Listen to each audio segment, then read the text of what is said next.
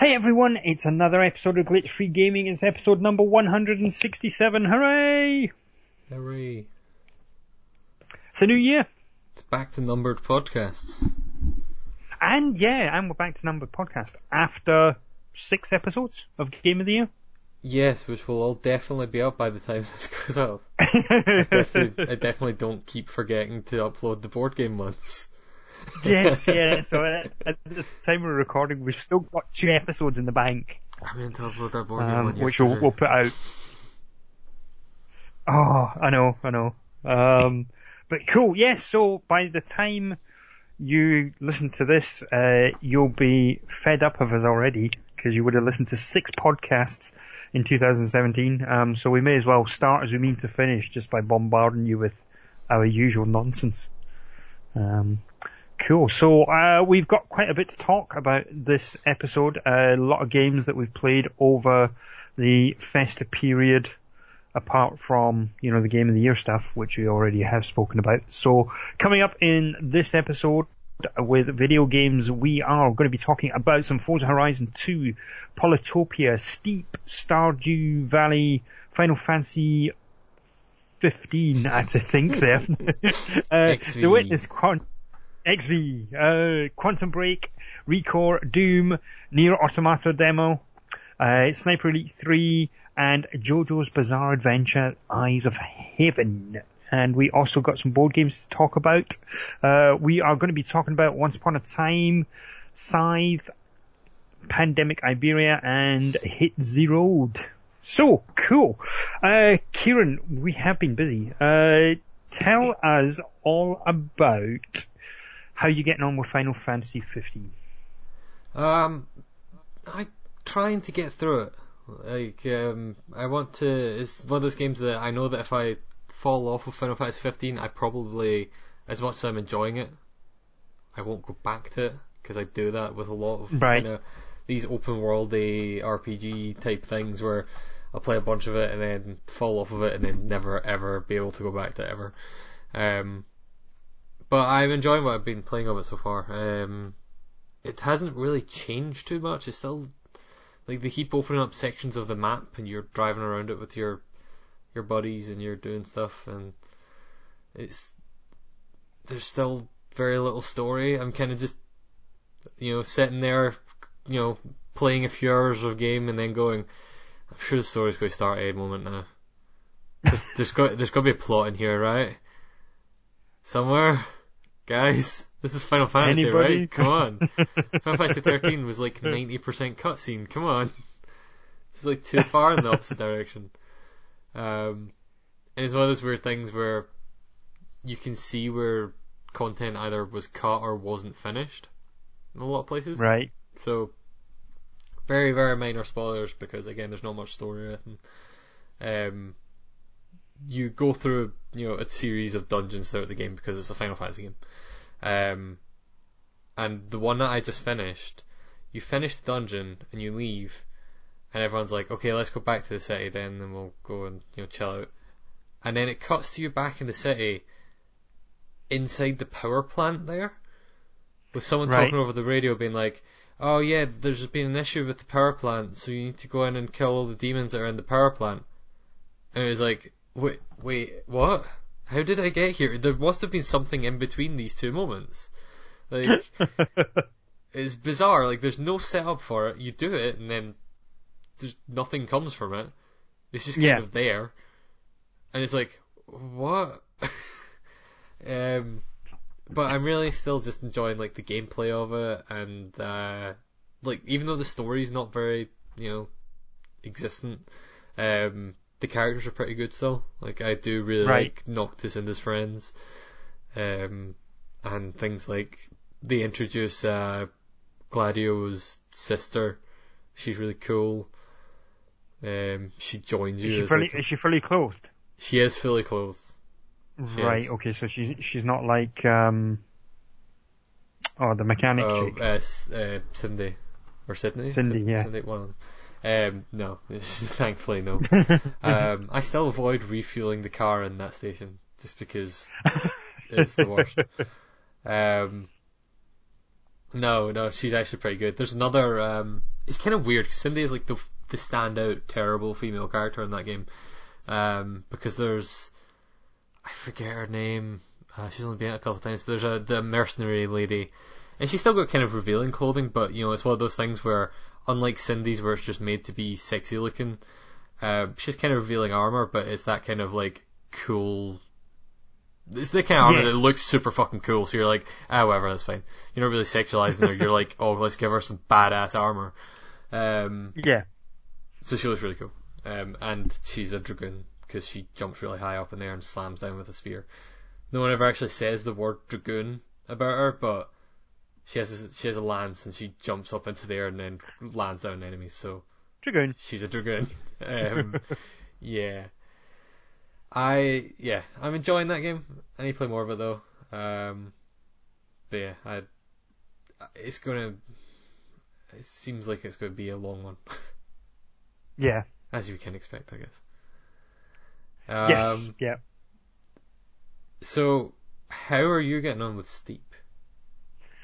Oh man. So Steep was, I think the last time that we spoke, I tried the, the demo of it and I, thought, okay, I've seen the little bit of demo that you showed me and I think I'm going to hold off on the game.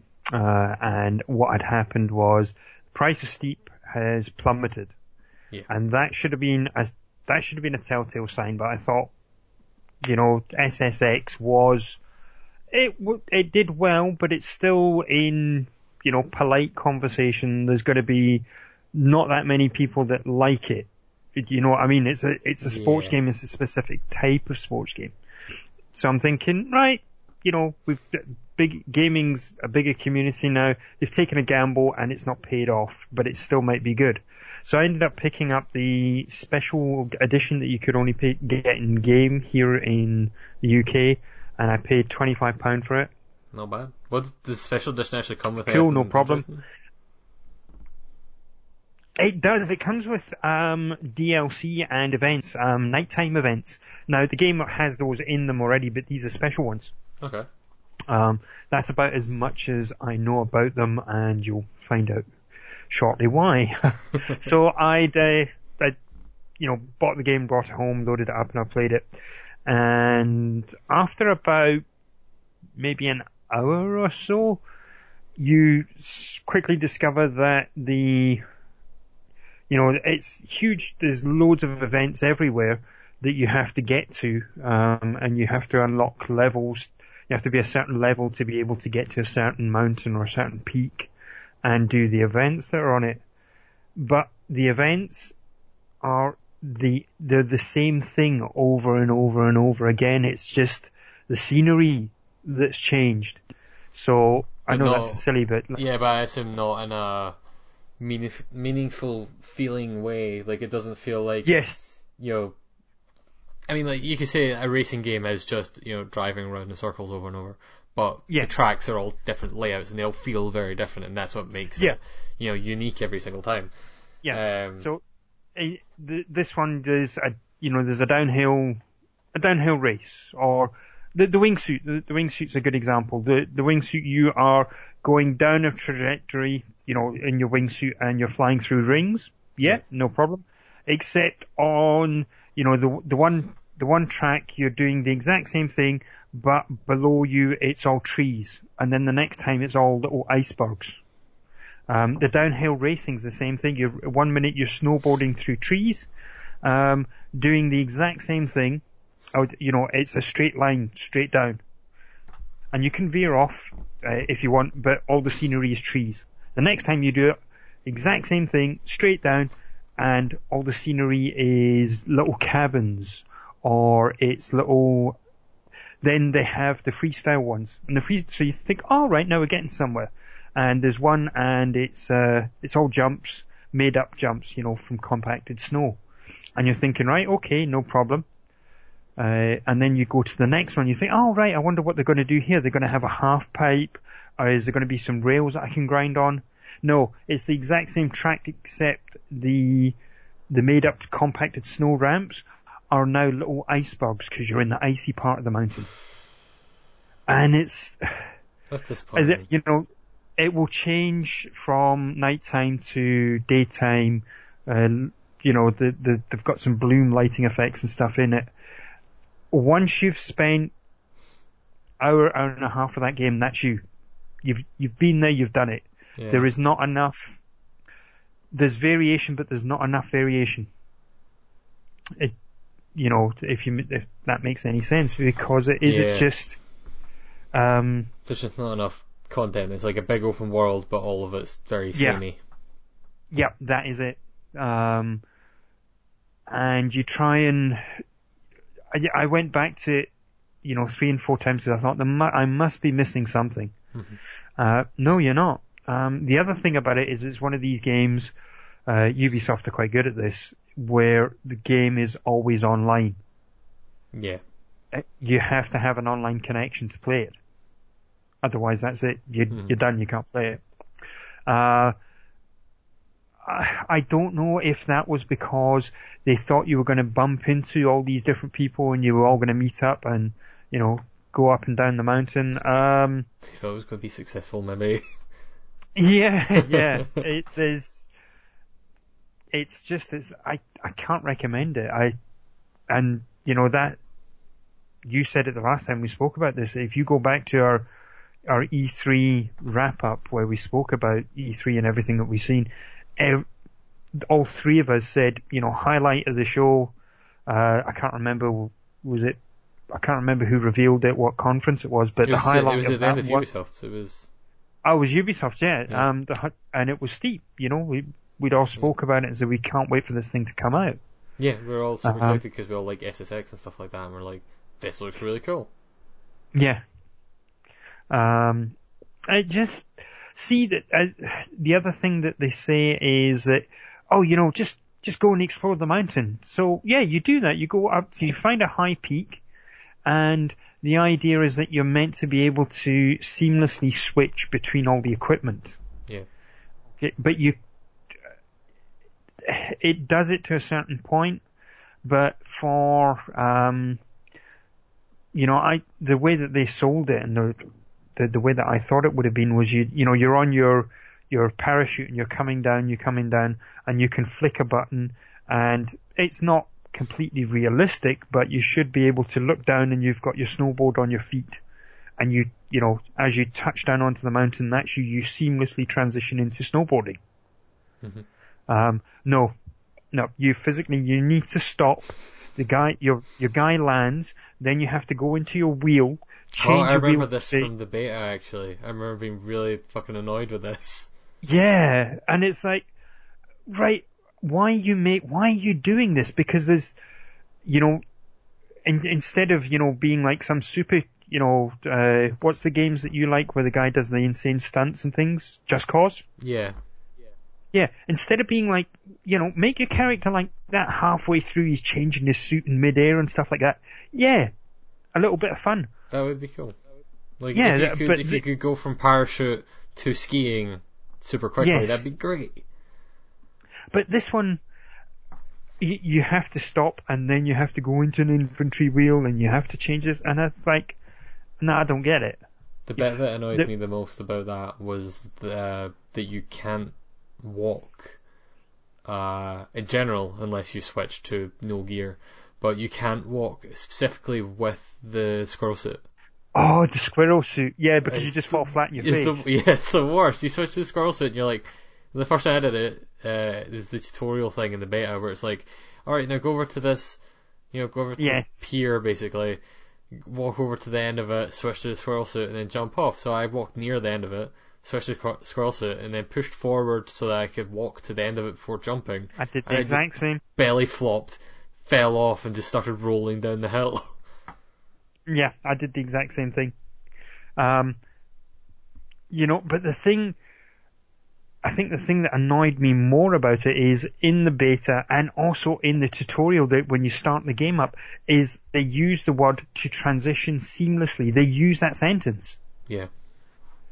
And it's like, well, that switching on the fucking wheel isn't. They've obviously recorded the script before they've actually put the implementation of the I gameplay, think- and it's I think they probably thought well, you don't have to back out to a menu or anything, or you don't have to go to like a place to switch your gear. You just push the button and it's there. And it's like, yeah, but you, it's not quite as easy as that as that sounds. Yeah, yeah. So, yeah, I I can't recommend it. Um, even at twenty at twenty quid. Now, oh yeah, so the game I paid, I got it for twenty five pound, or it was on sale for twenty five pound.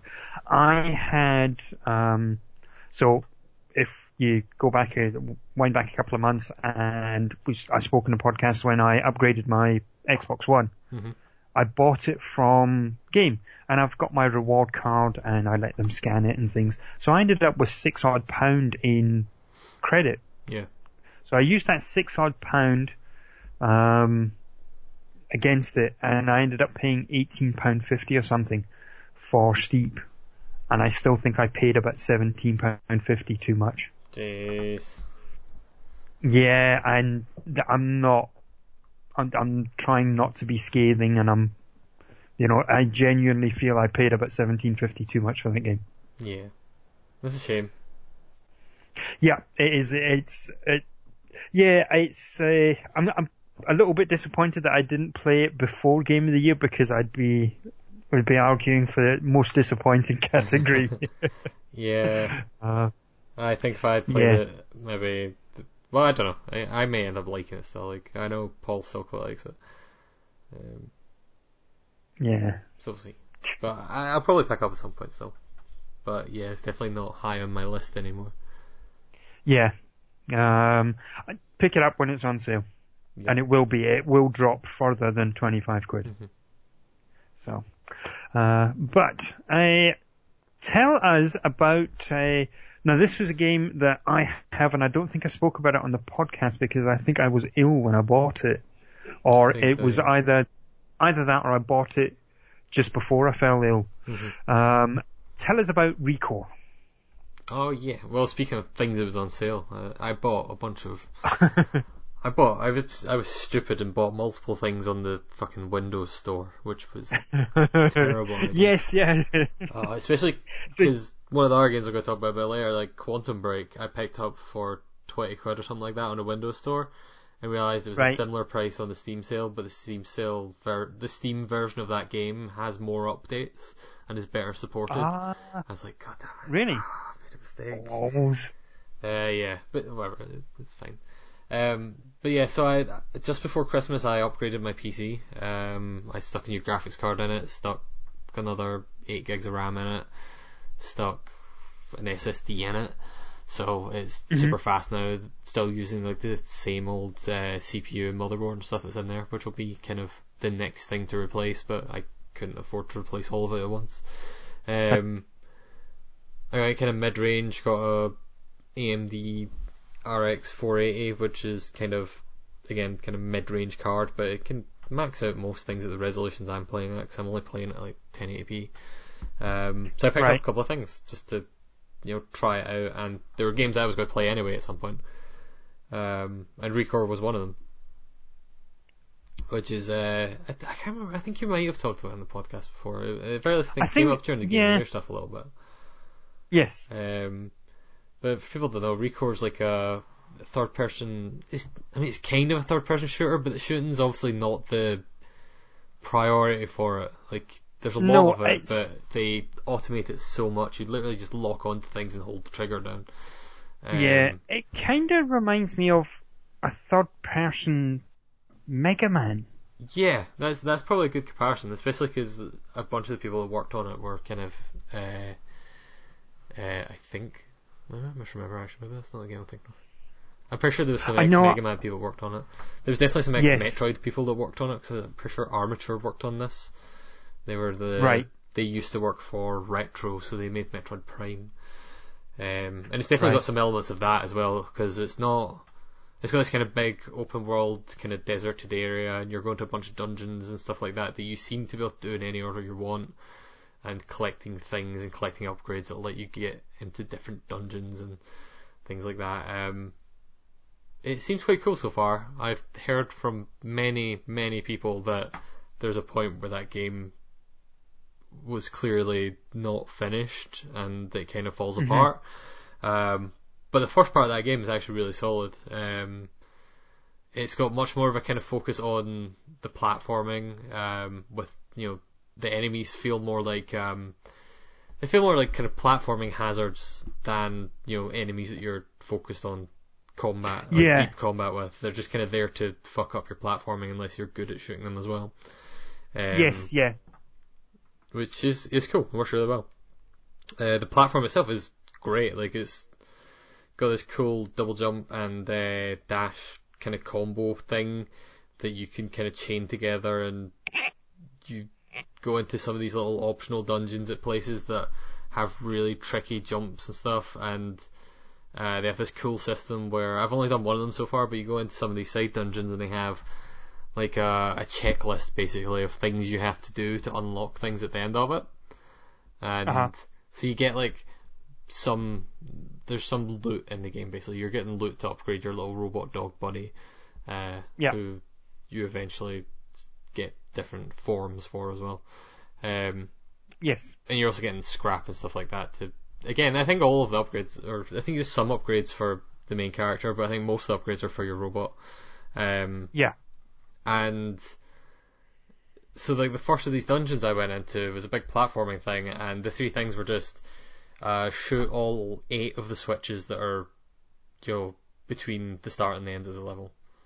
Yeah, um collect the yellow key yes, and get there in under it was like two and a half minutes or something like that, or maybe a bit more than that. Um, but it was like a really short period of time. So you're just rushing through this dungeon as quickly as possible, trying to make sure you don't miss any of these little. they're- weren't really hidden, but they're little switches that you can pretty much only hit from a few angles. So you kind of have to hit them at a certain point as you're platforming through there, or else you've missed it. Um, and then the Yeah. yellow key you get just by quickly killing one of the enemies and he drops it. Um, and each one of those objectives you get unlocks a different reward at the end, and then you get an extra reward for completing all three of them. Um, and then also you get a reward just for finishing it. So they kind of just rank in terms of uh, the quality of reward, where the one you get for finish is kind of nothing. Um, the ones that you get for the three checklist items are a bit better, and then the last one is something really good. It was like a bunch of armor sets or a bunch of uh, upgrade things for my robot dog. Like I got a new head for him or something like that. Um, right, Which I have no idea what the stats on those things do. They're like, oh, it increases your defense and your your, your- attack, and it's like this doesn't actually seem to make any difference. But my dog's red now, so that's good, I guess. I don't know maybe. Um, oh yeah, and then there's all the color combo and stuff where uh, you can switch the color of your gun, and the enemies will do or will take more damage if you shoot them with the same color as what they are. Uh, Yeah. And then you can use a grappling hook to pull the core out of them, which is pretty grim and is a mini game that I didn't really understand because I don't think there's a tutorial for it. If there is, I kind of skipped through it very quickly. Um, yeah. There's one of the one of the bosses that you fight, and it it kind of talks you through how to do it, but it it is. I think it only does it once or twice. Yeah, maybe because I, I remember it saying like you'll push this button to, you know, use the grapple and then pull back on the analog, the analog stick to pull it uh, the core out. Yeah, But there's more and to then it than that.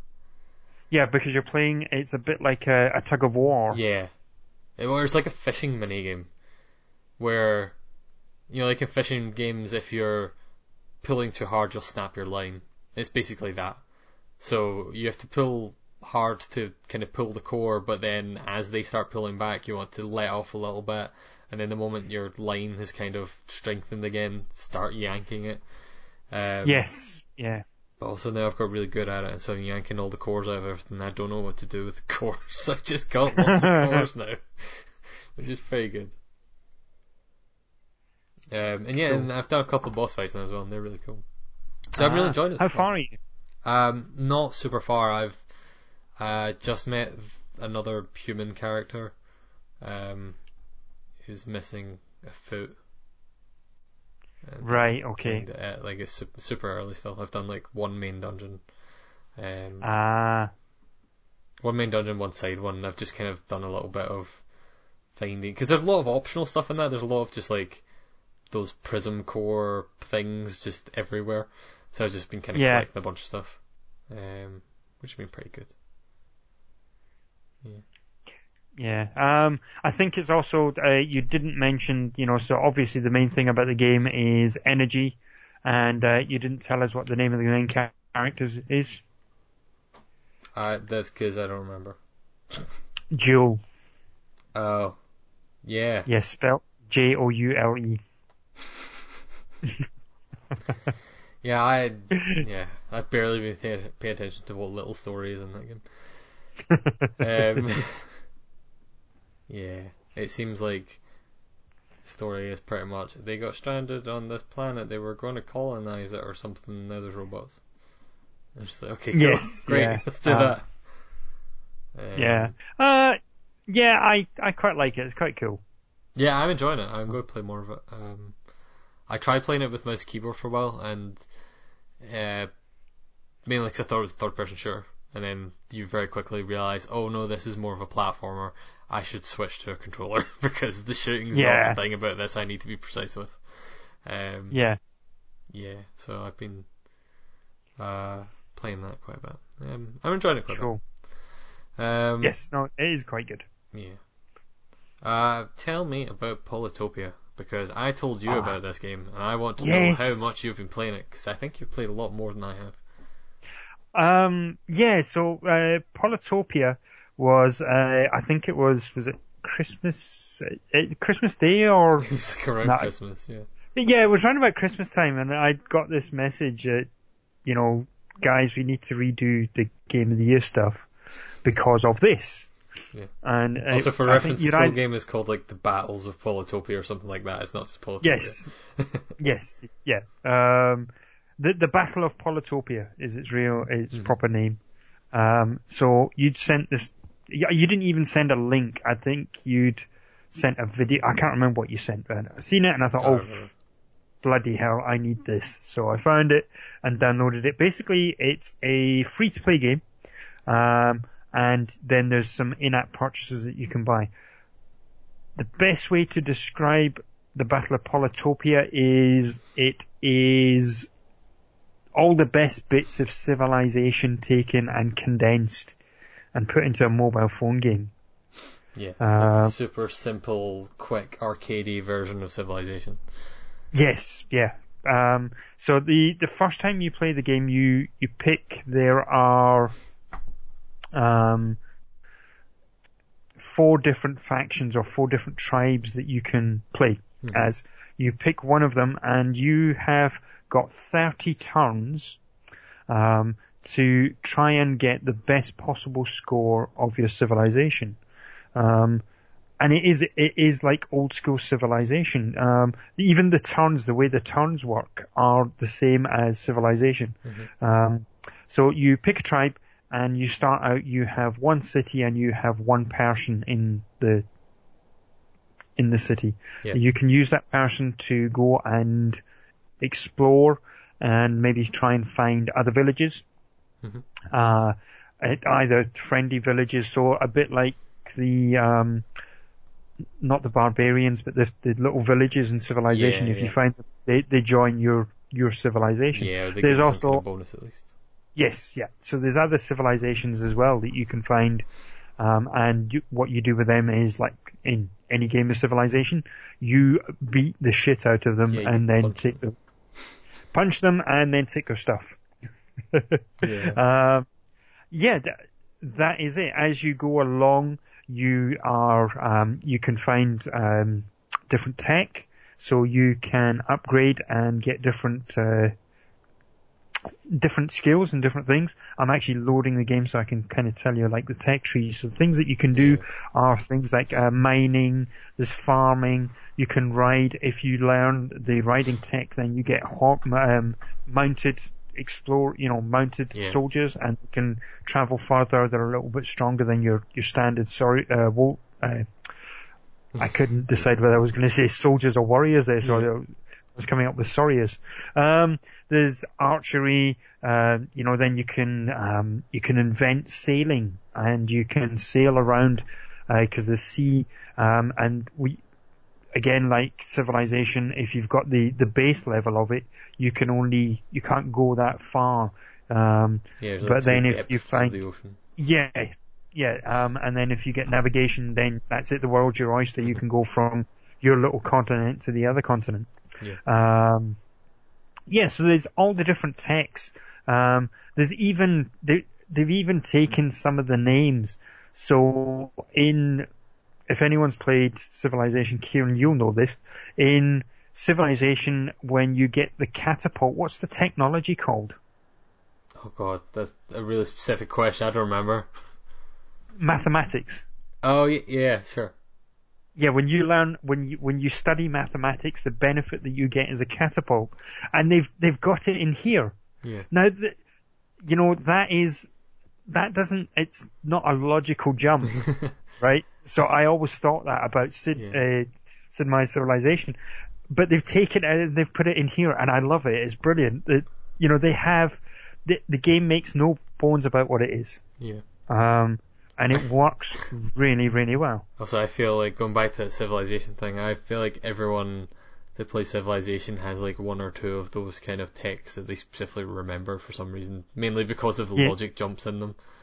Yes. For me, it's always um, writing because Oh, unlocking writing gives you the ability to create alliances with people. I love that jump of we can write to each other. We're friends now. it's like what? yeah, What? pen pals. so good. Yeah, it is. Um, it's just an awesome thing, you know, where you're moving through those techs. Um, the look of the game, it's so uh, Polytopia might give you a clue that it's kind of.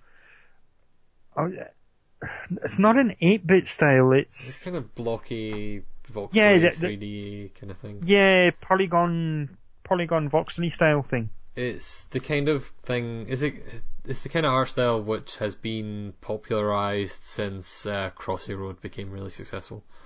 Like, it's that kind Yes. of art style. Um, Yeah, it looks yeah, quite different. Like, it's got its own spin on things. It's got some really nice character designs, and just from you know the fact that it's a you know it's a strategy game, it looks inherently very different, but it's still that similar idea.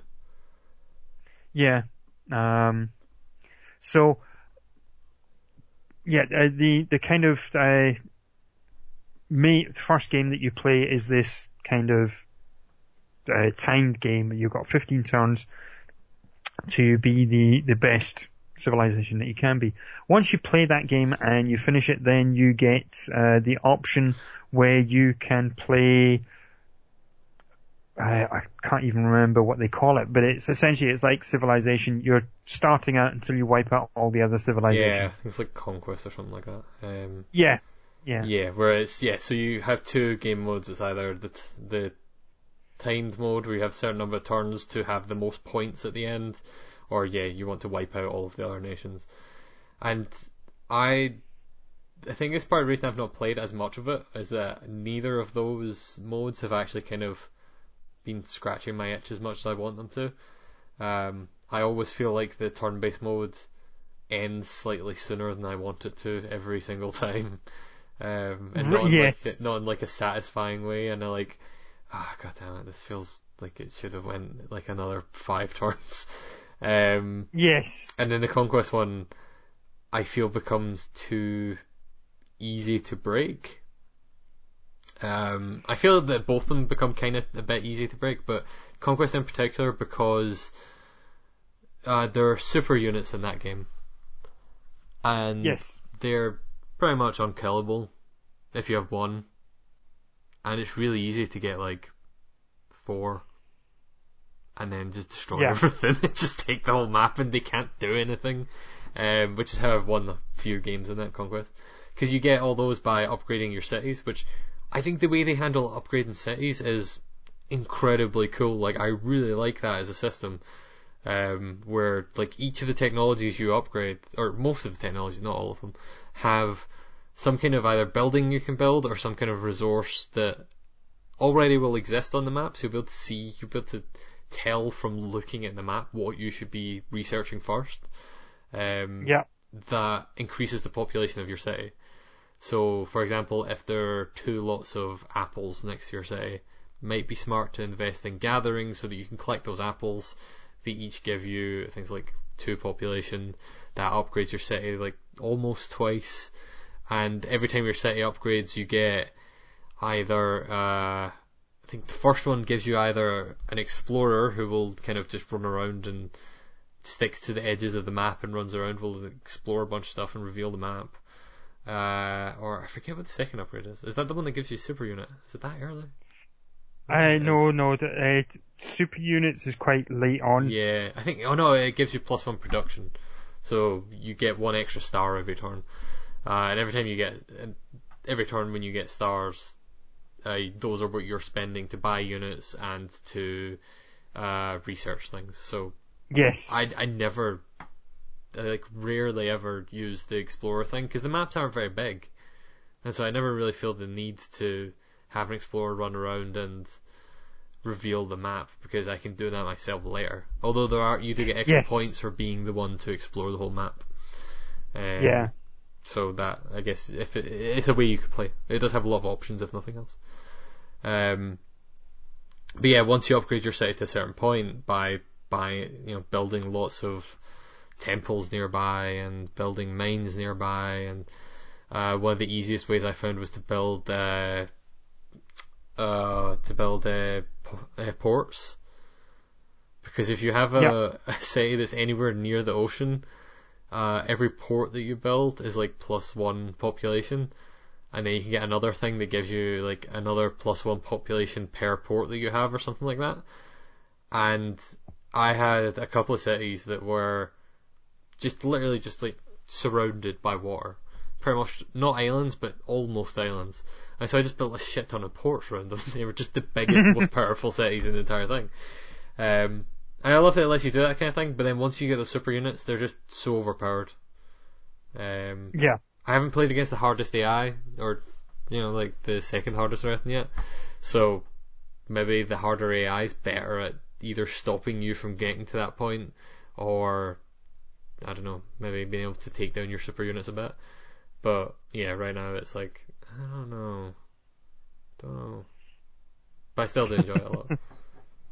Yeah, um, I have played quite a bit of it, um, and it's it's something just quite, uh, you know, I can take it out and I can play, you know, just uh, quickly on the way into work on the bus, and it's yeah, I Yeah. really do like it. Um, I'm I haven't bought any of the the little um the the microtransactions yet. Well, not microtransactions, but the the paid content. Yeah, they all Um, just seem to be, but- uh, they're different factions. Yes. Um, so I, the, each faction also, uh, uh, we never mentioned that each faction gives you a, a different ability. So they, they all, again, like Civilization, each faction has a different starting ability. Um, so I kind of like the, the desert people that start with, uh, Rider. Yeah. They seem to be my, my favorite one to start with. Um, and yeah, I'm not very good at the game. I just enjoy it, and I, I prefer the timed one. Same as you. I prefer the timed one to the conquest one. Yeah. Um, Uh, I bought the. Oh god, what was the name of them? They're like the the generic evil looking guys. All right. I thought I thought you just bought the whole thing. No, no, I only bought one of the the DLC dudes. Um, All right. I thought you bought the whole. You know, you paid one price for the whole oh no no no! Uh, you you pay individually. They're like uh, they're like 80p each or something like that. They're not. super Oh, right, okay. Um, so yeah, so I bought one. I'll probably buy another one at some point.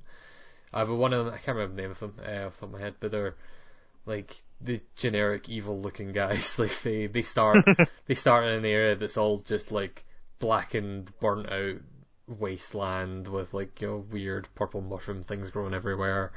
Um, and their kind of special abilities they make sword like they instead of the regular um like kind of uh, warriors they have swordmen that are way stronger than everyone else's but not quite strong as super units but it means that in the early game you can just run around and start beating the shit out of people and be like let me I'm going to take your stuff it's all mine now um it's really good uh I I I'm going to play more of it. It is one of those things that I've been playing on the tram every now and again. Um, it's definitely a really really fun mobile game.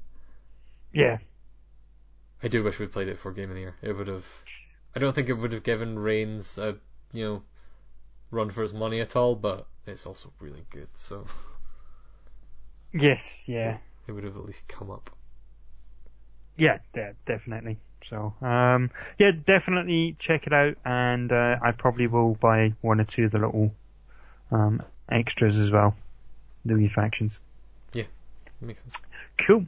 Um, so you have been playing. You've been playing quite a lot of things. Um, you, I'm guessing, have you finished Doom yet? I've not finished Doom. Doom is on the list of games I've played because it's the reason I upgraded my PC. Um, so I had Doom already for PS4, like I've mentioned it a few times on here because I really like it. Um, but I hit a wall with that game on PS4 where I just couldn't like it's so fast paced and so kind of old school shootery. I just and super difficult that I just couldn't really get any further using a controller. Like I've never been a big first person shooter on controllers guy. And I was like, I need to play this on a PC. Like I need a mouse and keyboard. This this just isn't happening. So I bought it. It didn't run on my PC at all because my PC was Oh you know, wow. bad. And then I upgraded my PC. That's why I upgraded my PC. Um, and now it runs perfectly. Like, I had to cap the frame rate because it was running at stupidly high frames a 2nd Uh-huh. Um, and it looks great, plays great. I got, I very quickly, on a harder difficulty than I was playing on PS4, got further than I have in the PS4. Um, I've still not finished it yet, but I'm further than I've been in that game so far, and it's just so good. It's just so simple, so self-aware. Like it's one of those games that I don't think would work quite as well without the kind of self-aware aspect of it. Um, and it's it knows not to kind of go too deep into anything story-wise. Like there's a bunch of like weird lore things in there that you can read if you want to, but for the most part that game is just kind of that old school shooter design of here's this relatively big level with a ton of secrets and stuff hidden in it. Go gun down all the enemies in it and get to the end of it. And you know, you'll the positioning of the enemies and the kind of enemy encounters you find are kind of so perfectly laid out that you end up with these really cool scenarios everywhere. Um, but yeah, I, I'm really enjoying that game. Um, and you know, one of the main characters sounds like Optimus Prime, which is always great. Always great. Cool. Um, yeah. Um, what have you? What are you thinking of Forza Horizon? You've wrote Forza Horizon 2 Blizzard Peak DLC on here, which is not. That's not Correct, Forza Horizon correct. 2. As Forza Horizon 3, yes. Yeah. So, um, How yeah, are you I, finding that DLC? I am finding it excellent. I didn't pick it up, Uh, even though you told me to. Even though it was. Oh sale. wow. Okay. Yeah. Um. Yeah. So uh, they had uh quite a good deal on where. So the DLC for these games normally goes for is it about twenty odd pound? Uh, no, seventeen odd pound a shot. Something like that, yeah. Yeah. Um. But because of the launch period, they were offering the whole season pass for twenty pound. So essentially four pound more Yeah. than the, the price of, you know, the regular price of the, the DLC, um, on its own. So I picked that up and, uh, this DLC is the Blizzard Peak. So it goes to a snowy mountain in Australia. Mhm. Um, and so you've got, uh, you know, it's all mountain racing. There's blizzards and things. It is really, really good. It adds a little bit of different um, racing that you've you've not seen before. So it's similar in the way that the the DLC worked for Forza Horizon 2. Uh, so the Forza Horizon 2 DLC was uh, it was off-road stuff. Yeah. So they basically was that the was. Forza Horizon. Yeah, it was them trying to do MotorStorm, Yeah. and they did it really, really well. Yeah. Um, this time they have taken it and they've put it on a snow mountain. You know, so you're Which makes You sense are because Forza Horizon 3 already kind of did the rally thing again. They were kind of yes, like yeah. the the whole game is that, or not the whole game, but your large Yeah. portions of that game. So, yes, yeah. So what they've done this time is they they put it on the mountain, and you so you can be tearing up, doing uphill races in you know big four by fours, uh, and trucks with the the snow tires and things, or rally cars, so you can do mountain rallying, things like that. They also have these um, uh, the buggies Uh huh. uh, and the, the off-road buggies, and go doing the, the mountain stuff with that, uh, the snowy mountain stuff with in these buggies, absolutely amazing, fantastic.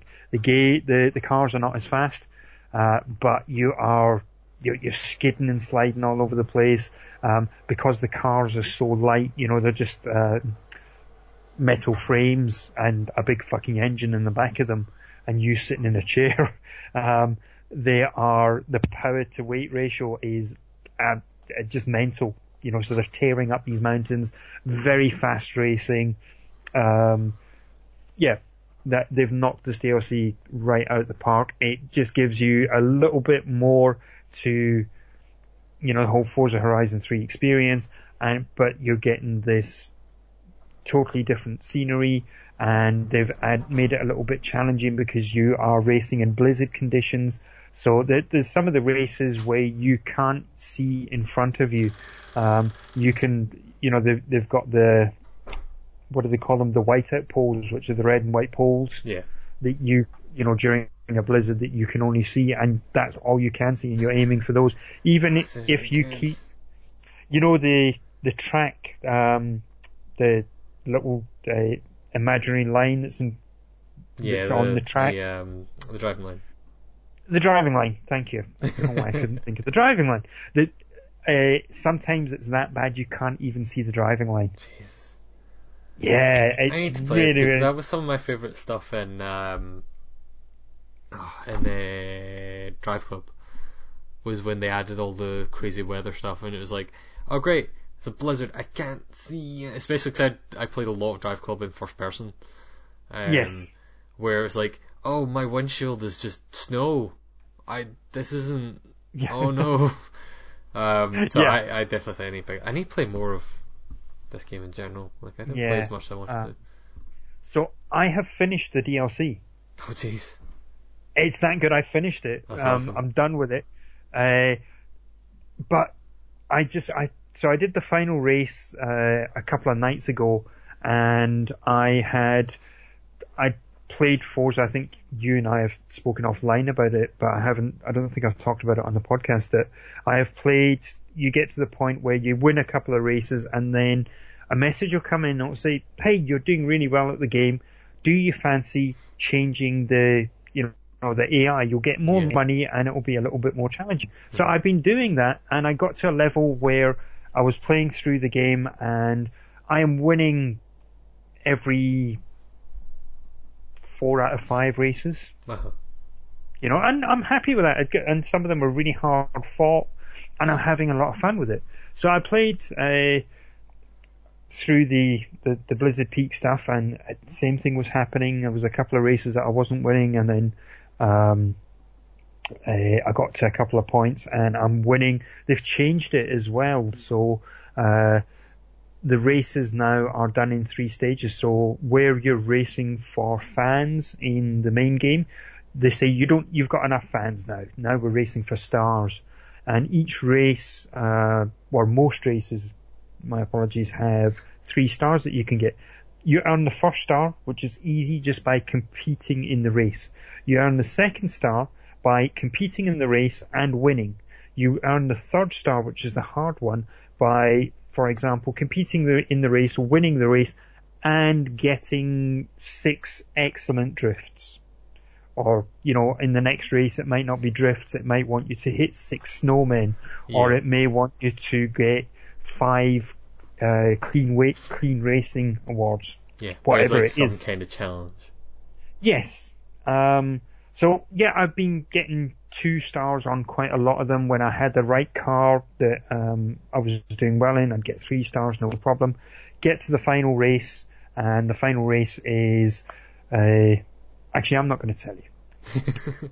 you do, you do the final race, and uh, I was coming, I came third, and I got close, and I made a mistake on the the second to last corner, and two cars overtook me. And I thought, no, I'm not finishing the race. I'll I'll restart, and uh, so I restarted the race, went through, and again made the exact same bloody mistake. Uh, so I thought, right, I'll start again.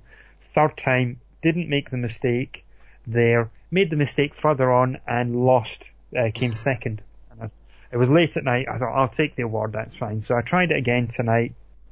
And, uh, what I did, uh, the last time that I tried it as well, I thought, what I want to do is I want to box off this, this DLC. So I'll, I'll, I'll drop my, um, excuse me, I'll drop my difficulty level one down, um, cause I was getting a bit frustrated with it and I thought, the object of the game is not to get frustrated, it's to have fun. So I'll drop Yeah. it down a little bit. That's why I did. I ended up And, uh. Yeah, so it was challenging again, and I was having fun, and the soundtrack's brilliant, and knocking shit out the way. Won the race, thought brilliant, that's it. Little achievement comes up, no problem. Now it's just unlocked all this, the exact same events, but they've now put them in championships. So I can go through all the events again, and I'm racing in three, uh, you know, um, three t- three championship races. Mhm. Um, so yeah, you could still, I could still spend more time on this DLC. Um, and there was a thing that came up, and I think total percentage of game played so far, 35%. I still, after all the time that I've put in Forza Horizon 3, it's saying that, you know, I've still got like 65% of the game to play. It's crazy. That is nuts. And, It's you know, lot of game. at one point, yeah, after we finished our game of the year, um, you know, I was kind of questioning some of my personal top five. And then I seen that stat come up and I thought, nah, it's justified. Purely on that alone, just for the content and the amount of time that Yeah. I've played, put into this game. Um, yeah. Absolutely brilliant. So you should pick it up. Yeah, I need to play more of it in Mm. general. I, that's that is a game that didn't work very well on my PC. um, because it's one Right. of the the Microsoft's Play Anywhere things. So Oh, yes, yeah. I bought it digitally on the Xbox One, downloaded it on the PC, and it runs okay, but it looks a lot nicer Uh-huh. on the Xbox One for what I can do. I think from what I understand, it's very CPU intensive, and again, that's the one bit I didn't upgrade, so it's, Yeah. it's not great. yeah.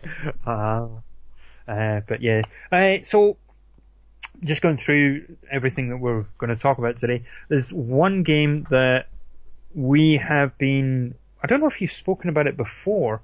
Um, it's a puzzle game you've been wanting to play for a while, and that was The Witness. Yeah, um, I've I've brought up a couple of things. I've kind of been picking at it here and there, and Yeah, um, I kind of played through another. Like that, that whole game is kind of split into areas where you'll kind of encounter certain types of puzzles, and every time you go into an area, um, which they're all in this big open world, and you just kind of naturally kind of find them by exploring. They kind of direct you to where the start is. You'll never walk into like the end of an area. Um, Mhm. They kind of naturally direct you to where the first one is, and it'll be like, oh, there's this puzzle, and you'll do the puzzle, and it'll be something super simple. It'll be, you know, all of them are line puzzles. It'll be there's this big circle you start, there's this little end bit, draw a line from start to the end. You have to do a bunch of stuff in between, but you know that's the ma- the main rule that's consistent across everything. Um, and then different areas add different rules on top of that, and you'll find the first one, and it'll show you a really basic version of it that the lines are designed in such a way that generally that's the only way you could draw the answer. Like you, it's pretty much Uh-huh. all you can draw. Like you could only actually finish it. You can only get from the start to the end by doing whatever the little thing is. So um, it's one of the kind of non-spoiler ones because one of the first ones is uh, there'll be little uh, black squares or and little white squares that you'll kind of find in because all of these are little kind of all they're all kind of like grid based basically, so they'll be in the little grid boxes that you're drawing lines around.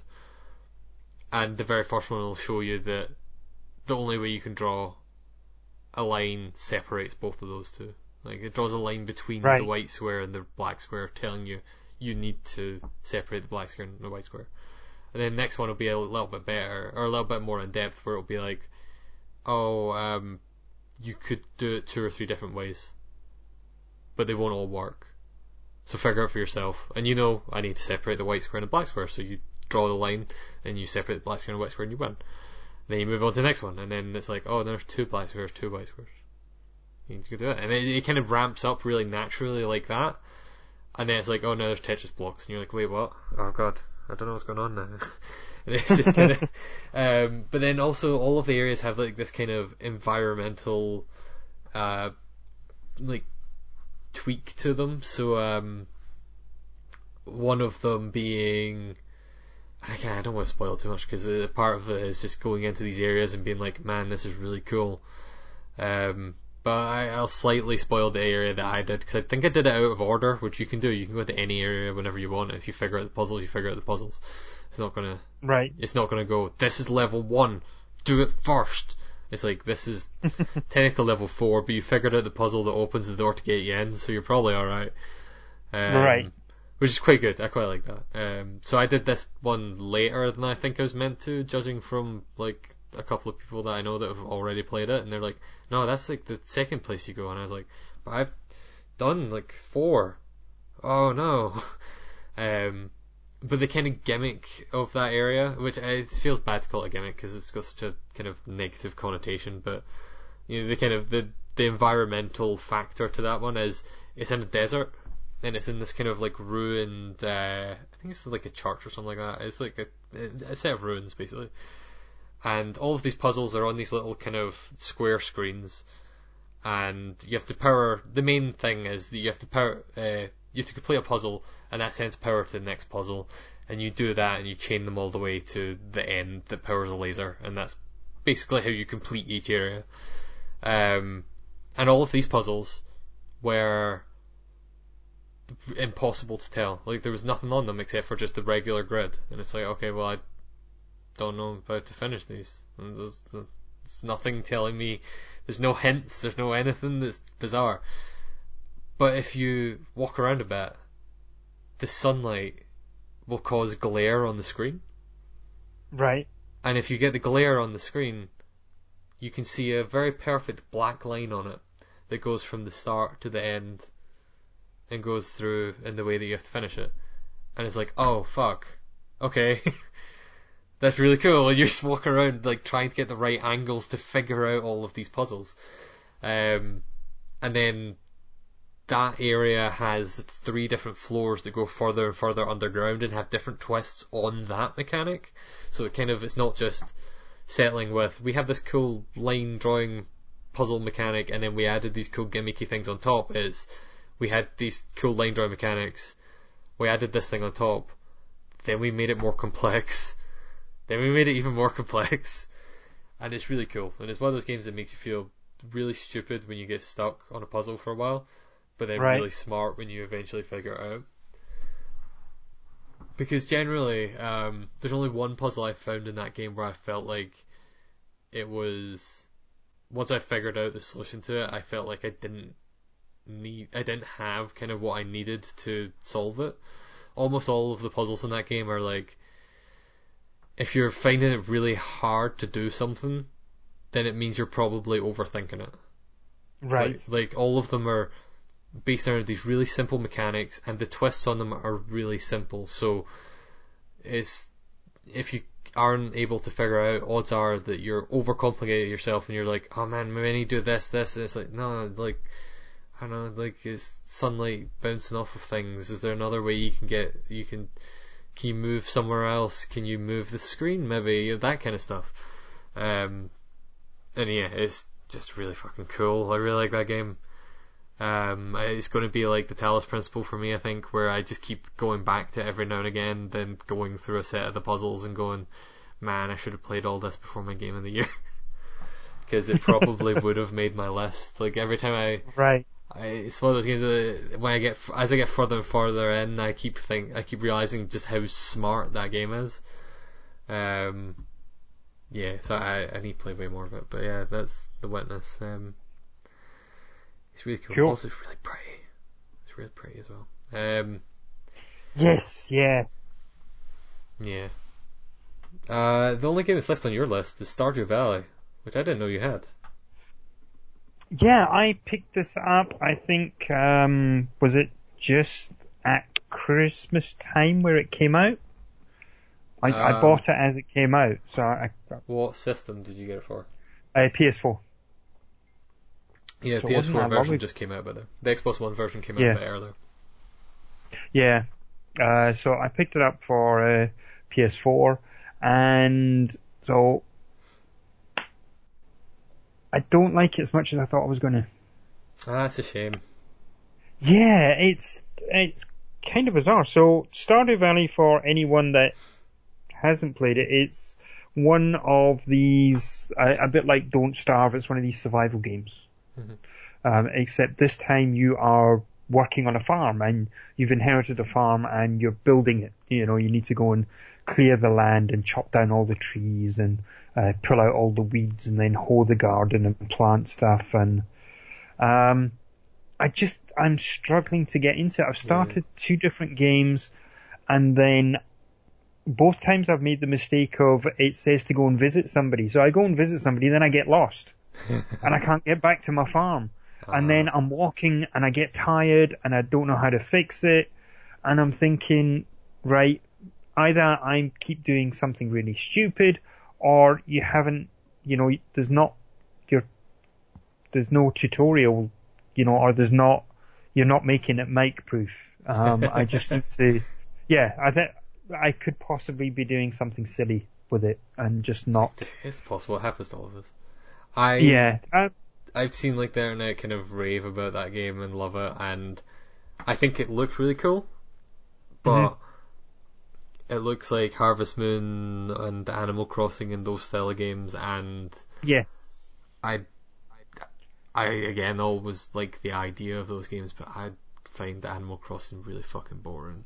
Same with Harvest Aye. Moon; they're just so dull. I just can't play them. yeah, So even though this looks like a really cool one of those, it's also still one of those. yeah. So I haven't played. I don't think I've ever played Harvest Moon, and Animal Crossing just did not appeal the the Yeah. art style of it. But you know the obviously the you know the whole look after a farm and stuff like that. I thought that could be quite cool. Yeah. Um, and that's why I went with this one because it was, you know, the, like you say, the internet have ra- has raved, raved about it.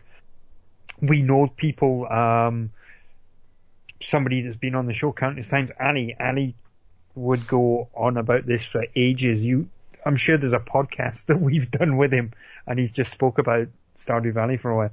Um, and I just couldn't, no. Um, I'll try it again because it wasn't cheap. I think it was, was it 14, 15 pound? If Something as much that, as that? Yeah.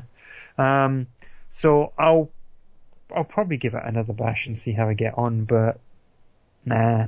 Yeah, I feel Uh, like in a lot of ways, um, it's like this year's Undertale, where if you like it, you're gonna fucking love it. It's gonna be the thing that Yes. sticks with you. It's that little indie game that over delivers in a lot of ways. It's super awesome. And then if it doesn't, you're gonna be sitting there like, man, everyone seems to really like this game. Is it me? Is, is it me or is it some, is, is, is it something with the game? Is ah, I don't know. Um, but yeah, I I've kind of just avoided it just because I know I don't like that kind of game. It's, Right. Yeah, so yeah, that's about as much as I, you know, I don't, I haven't played it enough, I think, to say it's horrible because it's not horrible. It looks really nice and it's, it's just, it's not for me, I think. yeah, it's just So- not clicking. Yeah, uh, yeah, yeah, just kind of leave it at that. So, um, you have, uh, one of the other things that you bought was, uh, Quantum Break. Oh yeah, I'm this was see this what was you a- thought of this. This was another Windows sale, Windows Store sale. Uh, test out the upgraded PC to see how well it runs, kind of thing. Um, Yeah. it runs pretty good. Can't quite max it. I can. It's weird. It has this setting where it has a, uh resolution scaling where it renders at a lower resolution, then scales it up, which is how the Xbox One version works. And if Right. you turn it on, I can turn all the other settings up to you know full, and it'll run really solid, really high frame rate. But it looks kind of weirdly blurry, the same way that the Xbox One version does. Um, where most of the time it's fine. I think it looks really good most of the time, even with that. Uh, the bit that looks really fucked up is usually like people's hair. Like people's hair looks like weirdly gross around the edges. Um, which Right. which I found when I saw some of the gameplay of the Xbox One version as well. Like that was just how that game looks. But it, it other than that, it looks really good. Um, I'm only a few missions in, but I that game is a lot more fast-paced shootery than I thought it was going to be.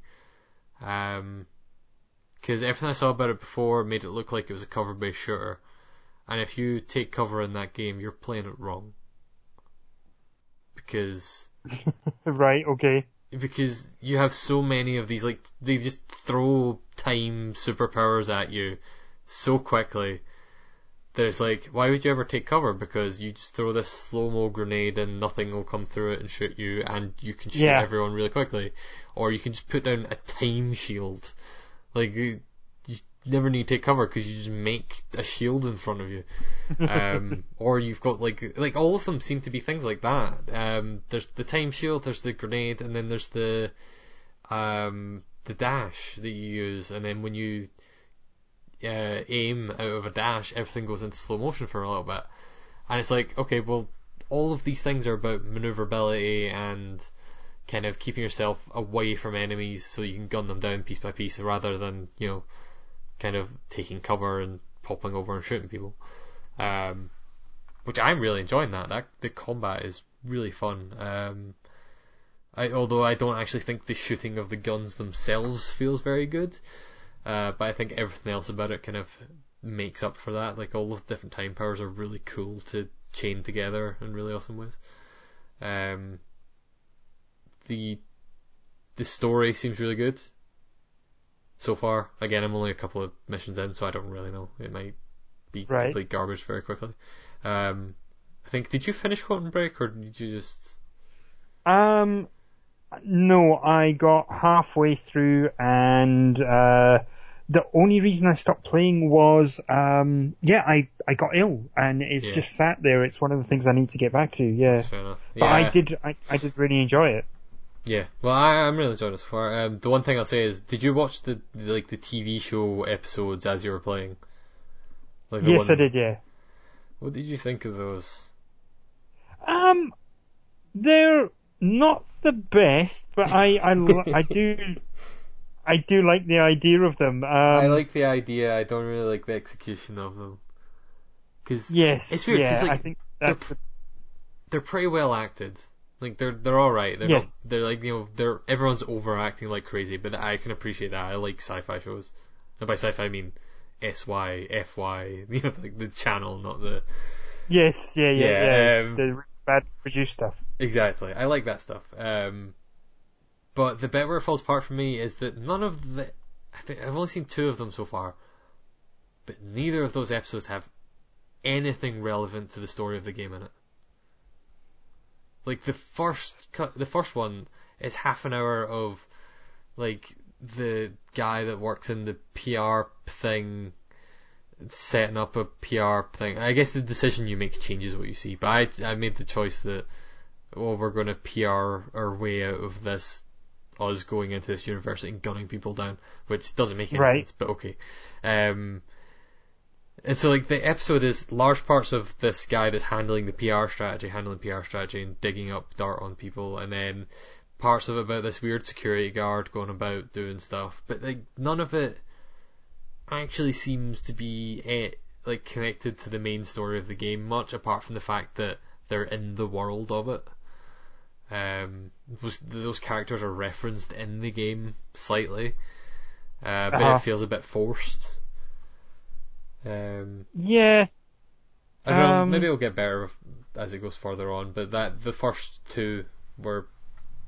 I don't know. I ended up skipping through sections of them like where I was like skipping scene to scene because they were very clearly not doing anything. Right. um, yeah, I I do like the whole idea of it. It's not the best in execution, but I've seen worse. Yeah, yeah, definitely. I think these need to be shorter. I think if they had made them shorter, they'd be good. And I know they wanted to do the full, you know, TV show episode thing, so they're half an hour long, but if those were like 15 minutes and the same content, they would be way better. Yeah. Um, and like a good kind of case and example of that is, uh, in the TVs in the world, if you turn them on, there's the Alan Wake TV show in it. Yes. Which is great. It's so much better than the TV show they made for Quantum Break.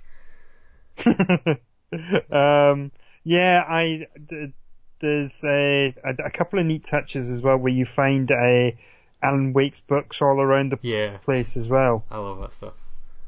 It does make me a bit yeah. sad that we might not ever get another Alan Wake game, but you know, Quantum Break is actually really good, so I'm alright with that.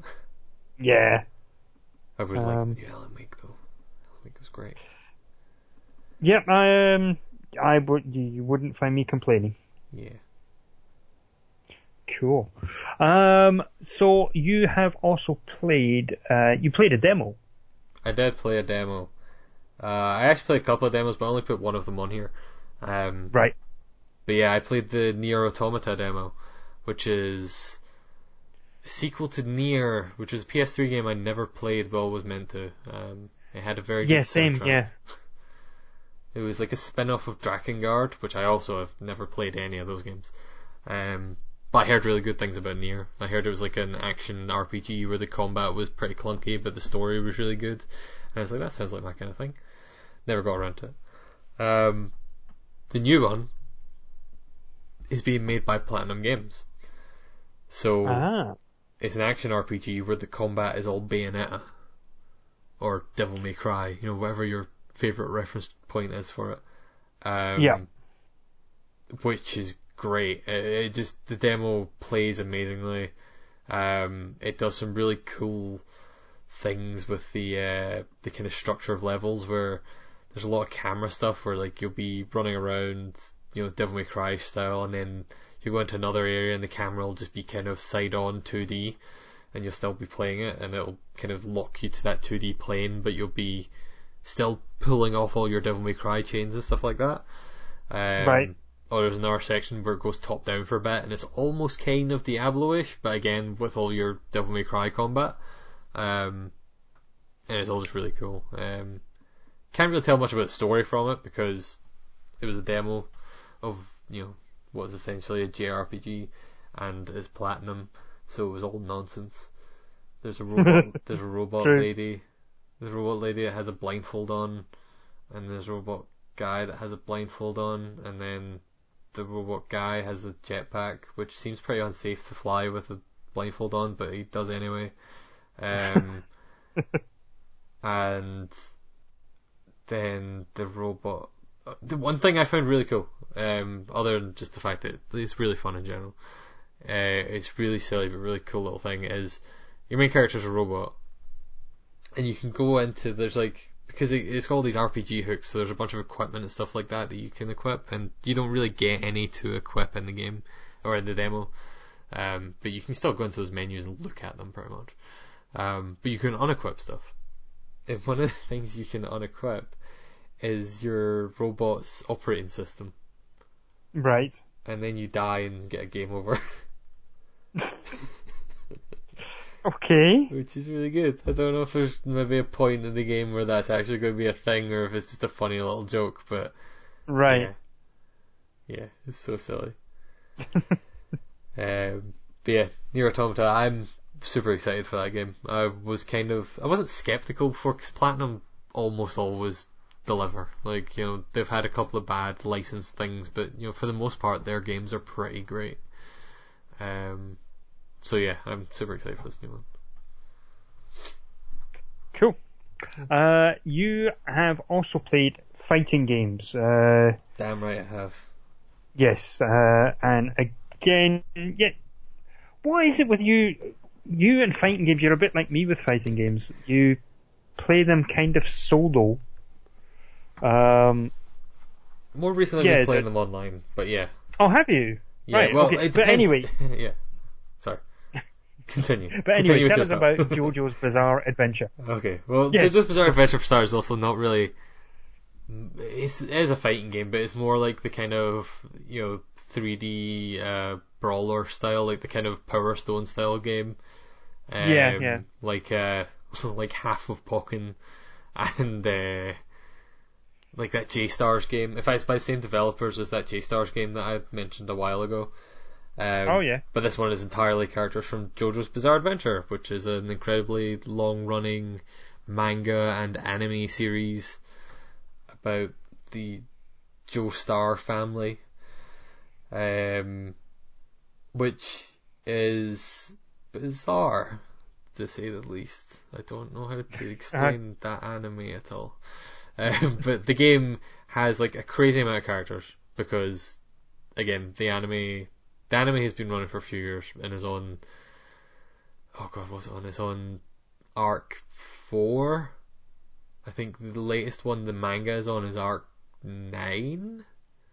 Right. And at some point along the way, they rebooted the entire universe and killed everyone. So there's more characters from Oh. that, but then also every arc basically has like a dozen characters they introduce. Um. So yeah, there's a shit ton of characters in this game, and they all play differently, which is kind of cool. Well, they they play very similarly, but they have very different like attacks and stuff like that they can use. Um. yeah, I mainly just wanted to bring it up just because it's it's really dumb and really fun. Um, and I've been watching a lot of that anime recently, so I, I started playing the game. Um, ah, fair enough. and then learn. I think I brought this up before, but I learned that the game's story takes place like after the point I'm in. It's like the end of the third arc, and I'm just starting to watch the third arc now. So, but also, I started playing some of the story, and the story is nonsense because they have to. They have to connect. They made their own story. It's not just like the Dragon Ball Z games usually do, where they, you know, you're playing through the Cell Saga, the Frieza Saga, whatever. It's Uh-huh. you're playing through this unique story they wrote for the game, which connects all of the characters from all the different timelines. So there's a bunch of like characters interacting with like younger versions of themselves and things like that in it. That's nonsense, so stupid. Right. Um, and then there's a bunch of like weird censoring of names, which is really good because, like in all good kind of uh, like 80s anime, all of the characters are named after different American, British kind of rock stars and stuff. Right. Um, well, not all of them, but you know a lot of them. So there's uh, there's a character that was called Wham originally, and he's called Wamuu instead, which is definitely different. Um, there's uh, it wasn't really censorship because they did it in the original show as well, but uh, there's a character called Robert E.O. Speedwagon, Oh god. which is really good. He's a really good character. um, oh god, I'm trying to think of one of the more egregious kind of name changes. Um, there was a character called Vanilla Ice that they just Right. renamed to Cool Ice. Uh huh. Um, weirdly, not like a, a kind of music related one really, or in terms of censorship at least. There's there was a guy called there was a character in it called uh, Weather Report, who has been renamed to Weather Forecast, and I don't I don't know Don't know why. it's weird. It's like a weird translation thing, I think. Um, but yeah, that game's that game's really awesome. It's it's silly. I don't think it's really worth playing at all if you've never watched the show or have any interest in the show. But Right. it's definitely kind of it's it's the, it's good if you're a fan, like the Dragon Ball Z games, kind of I guess, um, or those Naruto ones. Yeah. But yeah, it's it's not very in depth. Like it's not. That's why I'm kind of saying it's not really much of a fighting game. It's very button mashy. Um, more about doing these kind of flashy hits and stuff like that, and doing all the attacks from the show. Um, although annoyingly, there's a character in it called Dio, who's like one of the main villains, And in the anime, one of his most iconic things, and in the manga, I guess, one of his most iconic things is his. Uh, oh God, I don't know, I don't want to describe the entire of JoJo. Um, one of the things they introduce is that most of the characters have these things called stands that are kind of like personas in Persona. In fact, like one of the Persona fighting games basically ripped Right. off. Like that Persona fighting game that Arc System Works was basically a clone of uh, an older JoJo's Bizarre Adventure fighting game, where the personas Right. work the same way as stands worked in the JoJo game. So they have stands that all do different things. Dio's one lets him freeze time. And one of the most iconic things that he has done in the anime and the manga is he freezes time and then like flies off and comes back and drops a steamroller on someone. and so like every game has had that as a special attack where you'll do a special attack and it'll freeze time and then Dio will just drop a steamroller on someone. it's nonsense. um, but that's not in this, and that makes me really sad about this game. So I can't really recommend it to JoJo's Bizarre Adventure fans. All right. That's my JoJo's Bizarre Adventure rant. right. It's really good. Fair enough. The anime's really Cool. good. Um, Excellent. yeah. Shall we move on to the board game stuff? Yes. Yeah. Let's talk about some board games. Tell me about the brand new hit game, Mike. The newest of the newest. Pandemic. The newest. Excellent. Yeah. So we touched on this when we were recording the Game of the Year stuff that I'd uh, picked up a copy of Pandemic Iberia. Uh, so Pandemic Iberia the is a special edition of Pandemic, and the reason it's been brought out now, I might get this wrong, but as far as I remember correctly, the reason it's out is because the Pandemic World Championships are going to be held in somewhere in Spain this year, I think it is. It Uh, would be somewhere in the Iberian Peninsula, which is why they've brought out Pandemic Iberia.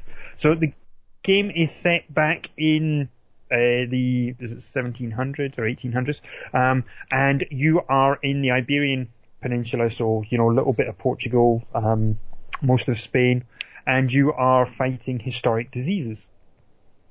Um, and uh, so a couple of changes to the game. You can't fly anywhere because there's no there's no aeroplanes. That makes sense. Um, so uh, one of the other things that you can do as well is that you can build railways. So you can, on the map as normal, you can travel from city to city, and uh, you know it costs one action to move from one city to the next. But if there are um, railway tracks connecting one city to another, it only costs one action to get from that city to the other, traveling along the rail. If it's unbroken bits of rail, Okay. right? Is so this if you game can connect, secretly Ticket to Ride? um, no, it's got that little bit of it. So Yeah. you know, one of your new actions is you can you can lay train tracks. Yeah. Um, sense. but like pandemic, you know, you've got different roles, and one of the roles that you can get in uh, pandemic Iberia is the railwayman. So the railway, the railwayman, his special ability is that when it comes to building uh, or laying railway tracks, he can lay the railway track the same as everyone else. So that is, you can put uh, one railway track leaving the city that you're in on any of the roads that are there. Um, so you can do that. But his special ability is you can do that one and then one that follows on to that. You know, so if, uh, for example, you are in uh, Albufeira and you've got a train track going from Albufeira to Madrid, uh, now that's physically impossible. I'm just making up names that are on the board. But say Albufeira to Madrid and you put one piece of track that connects them and then you can go Madrid to Barcelona. Um, you know, All so that idea action. you play, yeah, so you're placing two, two tracks instead of one that, that anyone else can normally do. Yeah. Um, but yes, so you can now travel along the rail. The other thing that you can do that makes it a little bit easier to get around is um, there are towns all along the coast and they're all harbours, they're all ports. And you can travel between any port town on the board for one action. That's good. You just, yeah. Um, and I'd forgotten about that and I probably would have done better in my game if I hadn't. uh, so the other action, uh, so you can do the, they've changed the travel so you can travel by boat along any of the outside, so any of the towns and any of the towns on the outside of the board, you can get around them that way. Um, and then inland you build this rail network and you can travel on that way. Mm-hmm. Then, uh, you can also do a water purification action.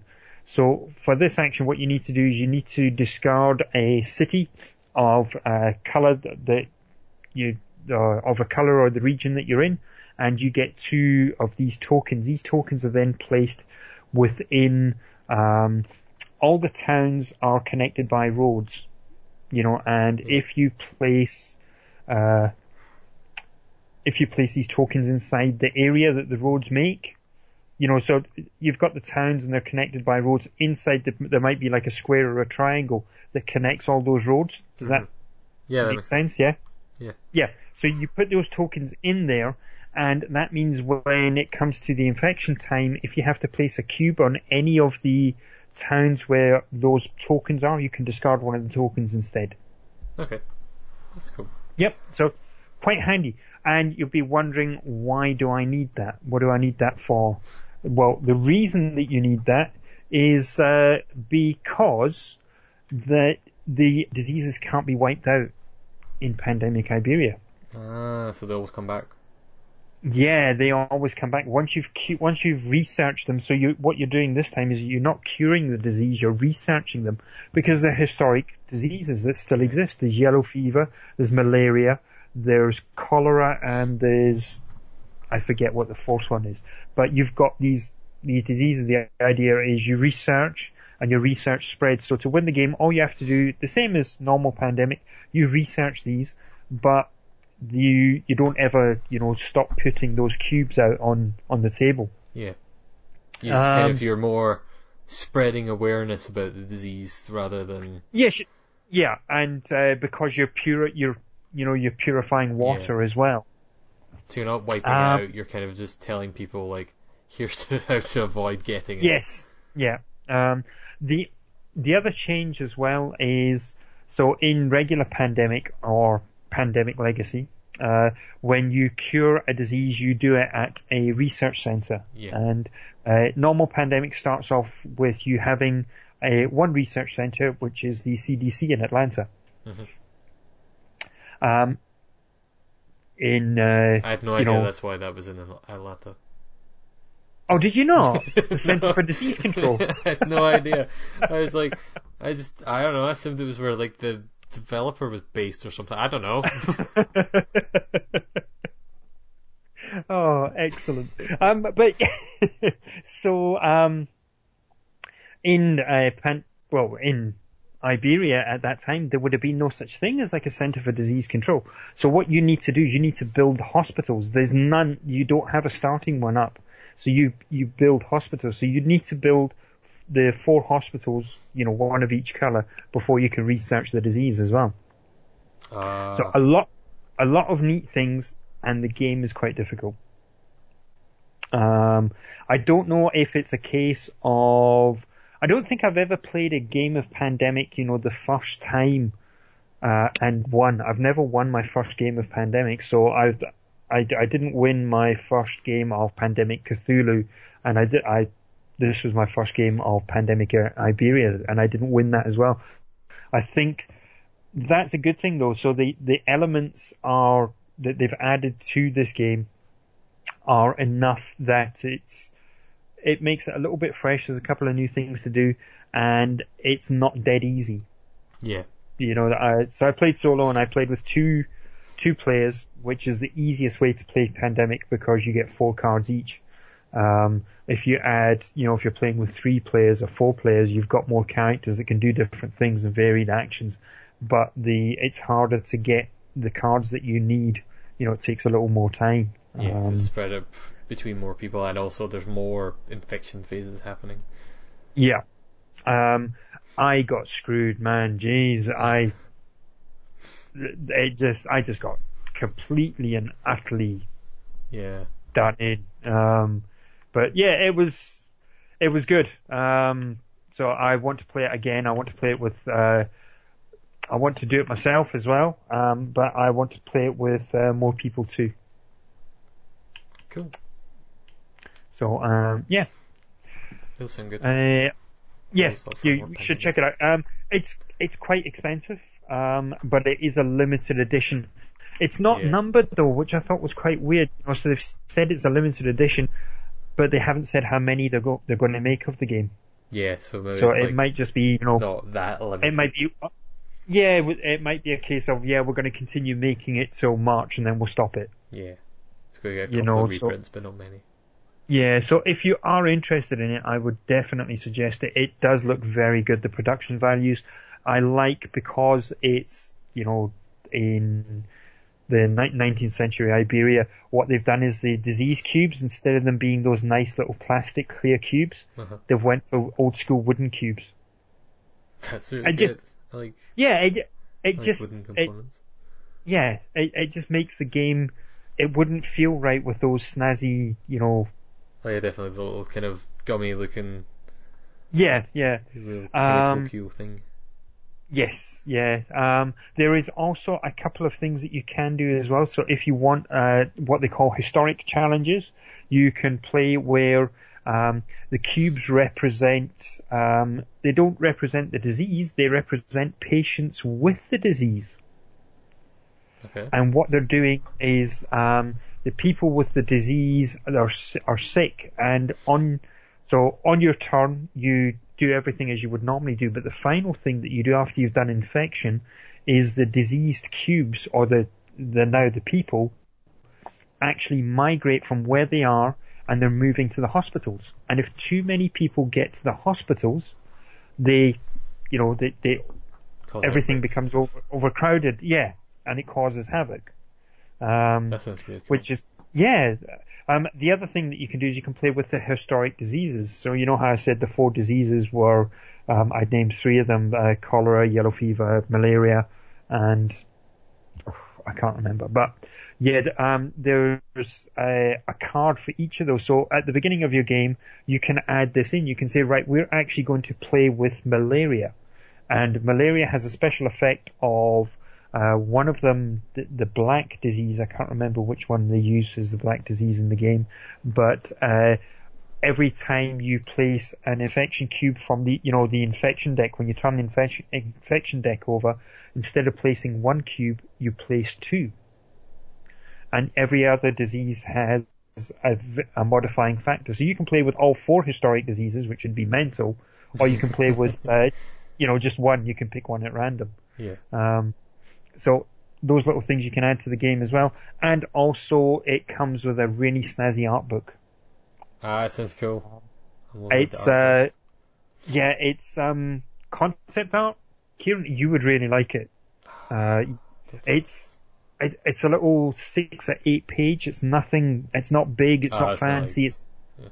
you know, but it's, it's just a really neat thing. It looks like a, like a paper leaflet, you know, like a, a six page leaflet when you, when you see it and then you open it up and it's really high quality paper that everything's printed on. Just looks really nice. It's a nice little thing to go with the game. Um, yeah, it's a it's a little art book that goes with the game rather than an art book you would leave on the coffee table. Yeah, Or under um, the coffee table if you're like me. Oh, and Where yes, I yeah, have, I literally have a massive pile of those things. yeah. So it's it is really cool. Um, definitely you should check it out. Yeah, Um, um, I will try it. Um, that Uh, and the Cthulhu one that came out like last year seemed like a good year for spin-offs of Pandemic. Yes, yeah. Um, I think uh, what we should do is we should definitely play have a, a pandemic game day. That's And we'll definitely play- yeah. Play those. There's, there's definitely enough of them as well. Start a fresh Uh, copy Legacy. Yes. I, listen, don't joke. I would be fully up for that. we haven't finished. Uh, me and my girlfriend haven't finished our current one yet. We can't, we can't start. Well, you, you need to hurry up, and then maybe what we should do is you go in and get um, season two, which they're get, which some people are saying is going to come out this year. Yeah, I definitely will So we should that up if it comes. Definitely copy of that. Yeah. Um, but you have been playing uh, a game. I'm curious to see how you got on with um, Scythe. Yeah, I played uh, Scythe uh, by myself, single player against the the Automa, uh, which because I've been playing NieR, I keep wanting to call it the Automata, which is annoying. Um, yeah. and um, I really enjoyed it. It's, it works really well as a single player thing. That that Automa system has is just really cool thing where you know you're drawing cards and the cards are split in a way that makes it really easy to kind of understand what the Automa is doing every turn. Um, and I was playing on the easiest difficulty, so I won because uh, the Automa skips a lot of turns on the easiest difficulty. Um, there's a little icon at the start of it that basically just says, if this is there, don't do anything for Automa this turn. okay, he takes a break. He's thinking about stuff. Yeah. And he's like, okay, that's fair. Let's take it easy on me this first time. Um, but yeah, uh, the it's what we've talked about Scythe a little bit before. Um, it's Yeah. it's weird because it looks like a war game, but it, it's not. It's a it's got some degree of area control involved in it, but it's actually this kind Yes. of engine building thing where you're trying to create a a little faction that ma- basically you're trying to be the not necessarily even the first one, but you're trying to hit be the first one to hit six goals. Doesn't matter what those six goals are. You're trying to hit six of them before someone else does. Yeah. Um, and that those are things like be the most powerful person on the board, which you get by, you know, just storing up power. Um, be like the the you get your popularity to full, which again Yeah. you get just by storing up popularity. So you can do different things to raise popularity every turn and things like Yeah. that. Yeah. Build Um, build all your mechs. Exactly, yeah. Yeah, build all your Yeah. mechs gets you a star. Um, uh, you get one for you can I think you can get a maximum of one for combat. Uh yes, you can get one Unless one for winning one combat. Yeah, unless you're uh, the the the I was going to say The- Germans, but not the Germans. The No, it's not the. Is it the Russians? No, I'm pretty sure it is the Russian, uh, the Germans, but it's not. They're not called Germany because it's. Oh, the. Saxons. Maybe, yeah. Um, but yeah, they have the ability to, they can just fight people. So Yeah. they can get, I don't think they can get unlimited, they get two stars for it. Um, Yes. But they can also get unlimited stars for objectives, which everyone starts the game with two objective cards. And Yes. most, all Yeah, the so other can factions do can, only complete one of them. Um, Yes, and they can- which one you go for. And they can complete both of their objectives. Yeah, which I did during my game. Um, All right. Cool. just because I got shuffled and they were really similar to each other. Um, they were one of them was uh, control the factory, control the factory at the end of your turn, which the factory is like a little space in the middle of the board that when you first get go there you get a factory card, which basically gives you one extra option for things you can do every turn. Yep. Um, which I really like that. I didn't see that the first time we played. Um, that's a cool mechanic. I really like that. Um, Yeah. And then uh, it was uh, control the factory um, at the end of your turn and have zero upgrades. And then the other one was oh god, I can't remember what that one was. It was something else that was kind of factory related. Um, so I managed to do both of them like within a couple of turns of each other. Uh, and it, it was good. I, I'm going to try it out with kind of with a harder AI settings at some point because it was very easy against that kind of level of AI. Um, All right. Okay. But I felt I needed to play through it that way, if nothing else, to learn how it works because I roughly knew how the main mechanics of Scythe work because it- they they make it very simple. Like it's it looks incredibly complicated, and then they make it super simple for you because you basically have a little board in front of you that is like it's basically your control panel. You know, Yeah. you basically have four buttons you can press every turn. Like you can press one of them every turn and do the actions on it from top to bottom. Like that is basically that whole game. And then it's more about building strategy using those those actions. And then again, eventually you get the factory card, which gives you a fifth one of those actions, um, which becomes super useful because all of the factory cards have the ability to move a unit two spaces on it, and so you end up with this. Usually, you could you can't choose the same uh, part of your board two turns in a row. So you could either move units a turn, or you could move units a turn, but then you have to do something else the next turn.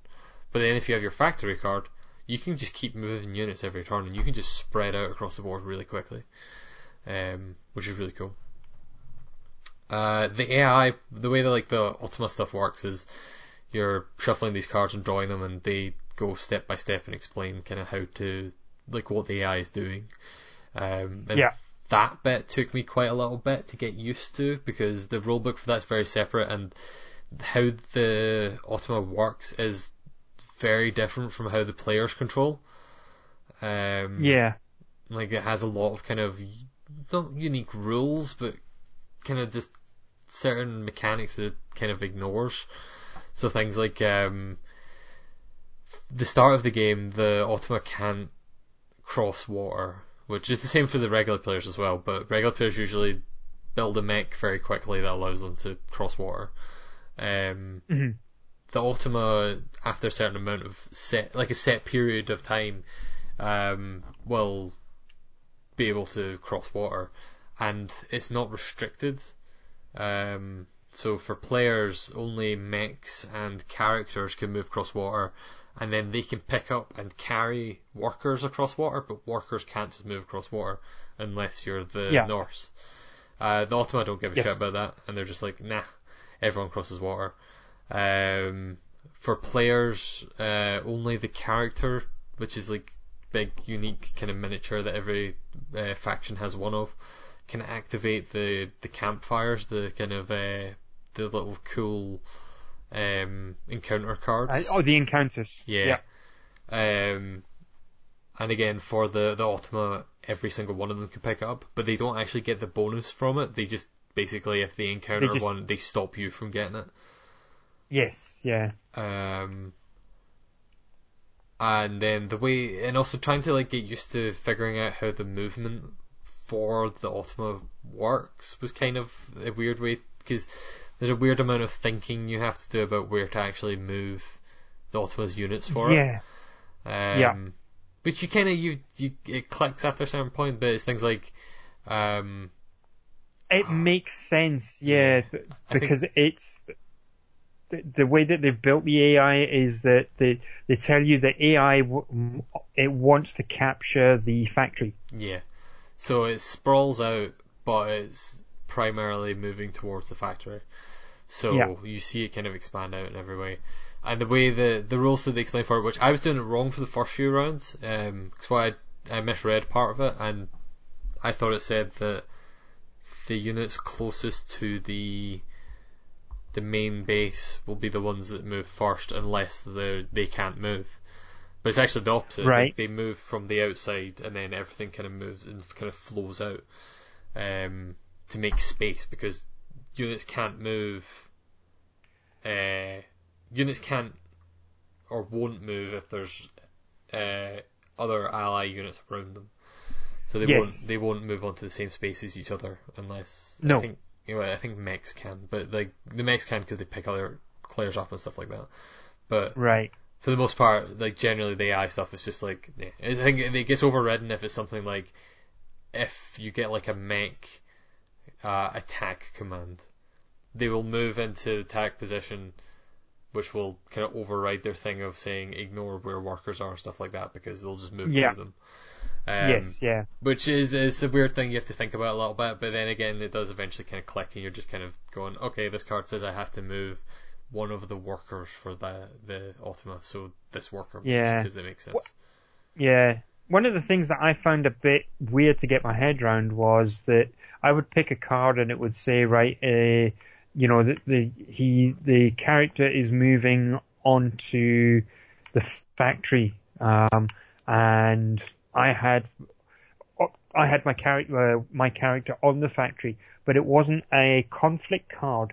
So then what it does is it go it surrounds the factory, but what, the way that I had it was I had my guy on the factory and I I occupied all the bits around it because I wanted the resources. Yeah, and it it makes sense when you think of, oh well, if it was a human playing, you know, they would edge towards it, and they're not they're not really looking to do combat at the moment.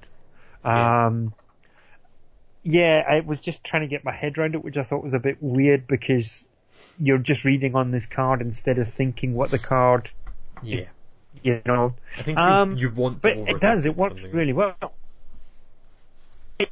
Yes, like yeah. your brain kind of automatically goes there. It's automatically like, well, I, you know, it's like a player just go do this, this, and this, and then you're like, no, it's not even, it's not that complicated. It, it just has to move. It just has to move. It just wants to move. It's a dumb robot that just wants to expand out and eat everything. Um, Yes. Which is neat. I, I think it, it does work really well. Um, and I like that at a certain part of the game, the cards flip and they just have different things at the bottom of them that are kind of gonna fuck you up a bit more. They kind of become a bit more aggressive in the second half of the game and they'll move more and they'll get more resources and that's actually the bit that I found the most difficult about it and I didn't find it very difficult because I again I ended up beating it relatively easily. Um, but almost all of those cards have a thing on them that says like uh, the Ultima gains a coin, and then when the cards flip, it's like they gain two or three coins, like every turn. Yes. And coins are points at the end of the game. They are victory points. And the Ultima doesn't Yes. spend coins on anything, so it is just accumulating coins over every single turn, which the player Yeah. is most definitely not doing. no, no. Um, Um, but then so I how, got, how did? oh sorry. Uh, no, sorry. Carry on. I was just saying, and then at the end of the game, you get a bunch of coins for completing certain objectives and stuff like that, and for certain, Yeah. for getting stars and things. Yeah. So how did you? How was your score at the end? Did you beat it quite convincingly, or? Yeah, it was quite. Um, I, was, I think it it had uh somewhere in kind of like the mid to high thirties for its score. Right. Um, but part of that, like I, I tried to rearrange it a bit because I did the movement wrong for the first few turns, so it probably would have spread out a bit more and got a few more coins for. Because you get coins for the number of positions you hold at the end of the game. Um, Yes. It probably would have got a few more for that, but I ended up beating it by like 20 or so coins or something like that. It was. it was yeah, I think handy. I did the same as well. Yeah. So I thought, you know, I'm thinking the same as you. Next time I play it, I'm going to choose. I think there's three difficulty levels. Yeah, something like that. I think, no, there's. Yeah. Is there three? I think there's No, there's actually one. more. There's a there's Yeah. a like super hard one, um, and then there's one that I don't think has a card. I think it's just in the rule book. It's just like don't play it this way. What's wrong with you? Yeah. um, there's one that the there's one that the description in the rule book just which you've pointed out before, but I really like the rule books just have like notes from the developers of the game on it. Um, and one of them just says like, oh, the testers found like the hardest difficulty. They managed to beat it a few times, so we made a harder one. It's like okay, fine. Yeah. Evil. Terrible human beings. Um, but yeah, I really like that. I'm going to play again. Um, I'm trying to play a few more kind of solo games to uh, to play more board games. Recently, really, I just want to play more. Um, I Yeah, don't, I don't I'm- really get to play board games that much. Yeah, I'm kind of the same. So, um, if you're looking to, and you know, anyone that's listening as well and, and fancies uh, more solo board games, anything that's kind of cooperative, Yeah. as a general rule of thumb, can be played solo. hmm Um, I and think then there's you, various you know, for like pandemic for that, I guess. um, well, pandemic. Just think of it that you know you could play Pandemic Legacy solo. You just instead of you know whoever you're playing it with controlling the characters, you just control them. Yeah, I guess that makes sense. You just play two characters. Yeah, or you can you know you can play as five if you want five, or you Yeah. you know as, as many as you want. Two is probably better. Um, Yeah, because it's a bit easier anyway. Never mind if you're controlling. yeah. Yeah, but Yeah. But I, do. So, I think you um, lose something yep. there, though. Yeah. Yeah. Yeah. Um, So, um, yeah. I picked up uh, Onirim, but I've not actually played it yet. But that was one that's been recommended as a kind of really good solo game. yes. I'll probably talk about Yeah. that one next week a bit. Cool. Um, but for this week, you've played the, one of the worst named games I've ever fucking seen. Like Jesus Oh Christ! god, yes. Oh my god, Mike. called Hit the Road. Yes, Hit the Road. Um, Hit the Road is, uh, I played it solo, so we're talking about solo games. Oh, um, cool. it's a game that I played solo. It does, it's not a cooperative game, but it does have a solo Yeah. mode. Um, I'm going to try it and I'm going to turn you the, it's got a horrible, horrible name. Um, so I'm going to try and get you, convince you to like this game. Um, the first thing, the first thing I'll tell you about it is that it is by the designer Martin Wallace. So Martin Wallace is the guy that did uh, the Discworld games. So he did Mhm. Discworld Ankh-Morpork, and he also did The Witches. Uh, he has Via done well. Yes, he did Via Nebula, yeah, and he's done loads of other games, but Via Nebula and the Discworld games are the games that kind of we've played. Um, but he did uh, Brass, which is a famous game, Age Yeah. of Steam. There's, you know, all of these heavy Euro games, um, A Study in Emerald and things like that, really, really well known and, and respected games. But yes, he's done this game called um, Hit Z Road. Mhm. Hit Z Road is a zombie game uh, this. it's, yeah, uh, in the zombie apocalypse. Um, and the idea of the game is that uh, you control yourself, uh, which is the lead survivor, and you get four other survivors. So survivors in your party. And what happens is it's a game for up to four players, and there are a choice of four paths, four roads, and each uh, each path consists of two cards. And on every card in the game, uh, the game has um, three levels of cards, a bit like um, Splendor. Uh-huh. You know, you you've got three, you know, the first level cards, second level cards, and third level cards. Um, in Splendor, the first level cards are quite cheap. The second ones are a little bit more expensive to to buy, and the third ones are ridiculous levels of gems that you need to buy these cards, uh, and therefore get the the victory points. Hit the road is a lit a little bit like that as well, um, but every card has uh, three things that you can do on it. The first thing that you will have on it is um, resources that you're going to scavenge and pick up. Uh, every card has resources on it. There's three resources in the game. There's ammunition. There is there's fuel and there is also adrenaline. Uh, Okay. Ammunition obviously used to kill zombies. Uh, fuel used to um, escape zombies, and uh, adrenaline when you're fighting zombies close combat. Sometimes you need that little kick of adrenaline just to defeat the zombie. That's kind of the thematic explanation of each of the three resources. Um, so the cards will have you when you go on a card. The first thing is you will scavenge some resources. There'll be some resources on there that you can do. The second thing that you can do is, or yeah, that you can do, um, if it's there, you must do it. Is there may be an instruction that the instruction may say, for every fuel resource you have, lose a survivor. Uh-huh. Now, uh, you know, there may be a picture that, that goes along with that because it may be, you know, uh, a fiery building, and if you're carrying all this fuel, you're gonna, your, your survivors are gonna burn up.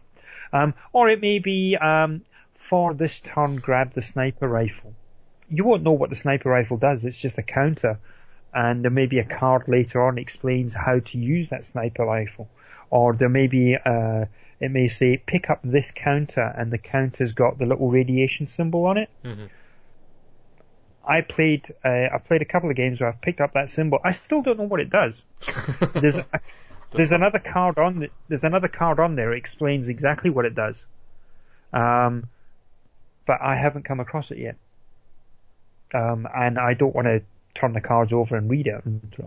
I'll have the little surprise when it happens. It tells you that the rules tell you that it's on the cards and it'll tell you exactly what to do. Yeah. There's only two of these little counters that are explained in the rule book. The rest of them it says, oh, you'll find out what they mean when you, you find the card.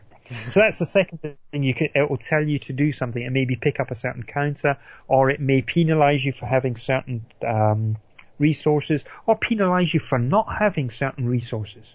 Or it may just say lose a survivor. Um, obviously, if you lose all of your survivors, so that's all four of your party survivors and you, uh, you're obviously out of the game. Yeah. Uh, the third thing that you can do is fight zombies.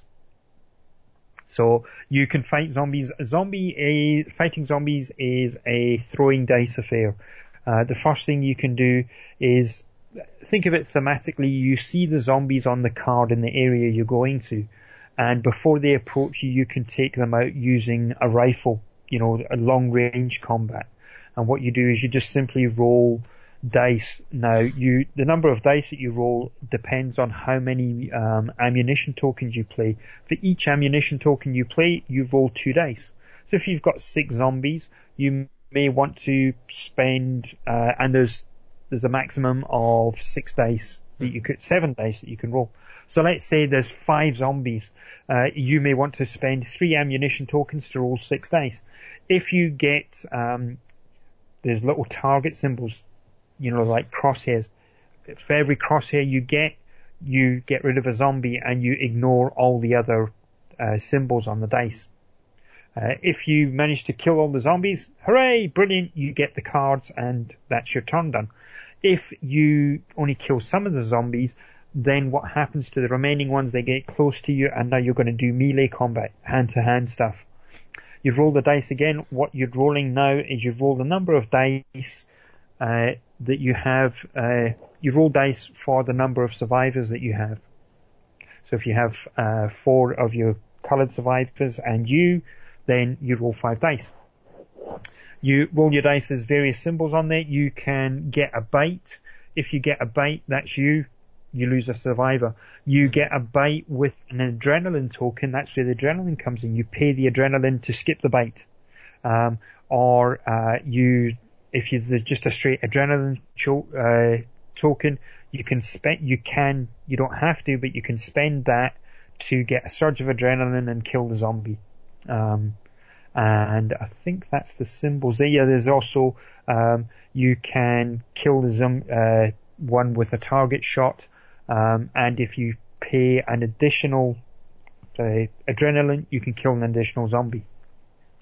Uh, so that's it. That's the, the three things that you can do on every single card. Once you have done that on all the cards, you get all the card, uh, the cards. Some of the cards may have, um, victory points on them. And that's ultimately what you're playing for. Simple game. Simple game of survival. And, um, the person with the most, if you survive, uh, all of the cards being played, then the person with the most points wins or if you're the only person to survive out of the four people playing, then you win.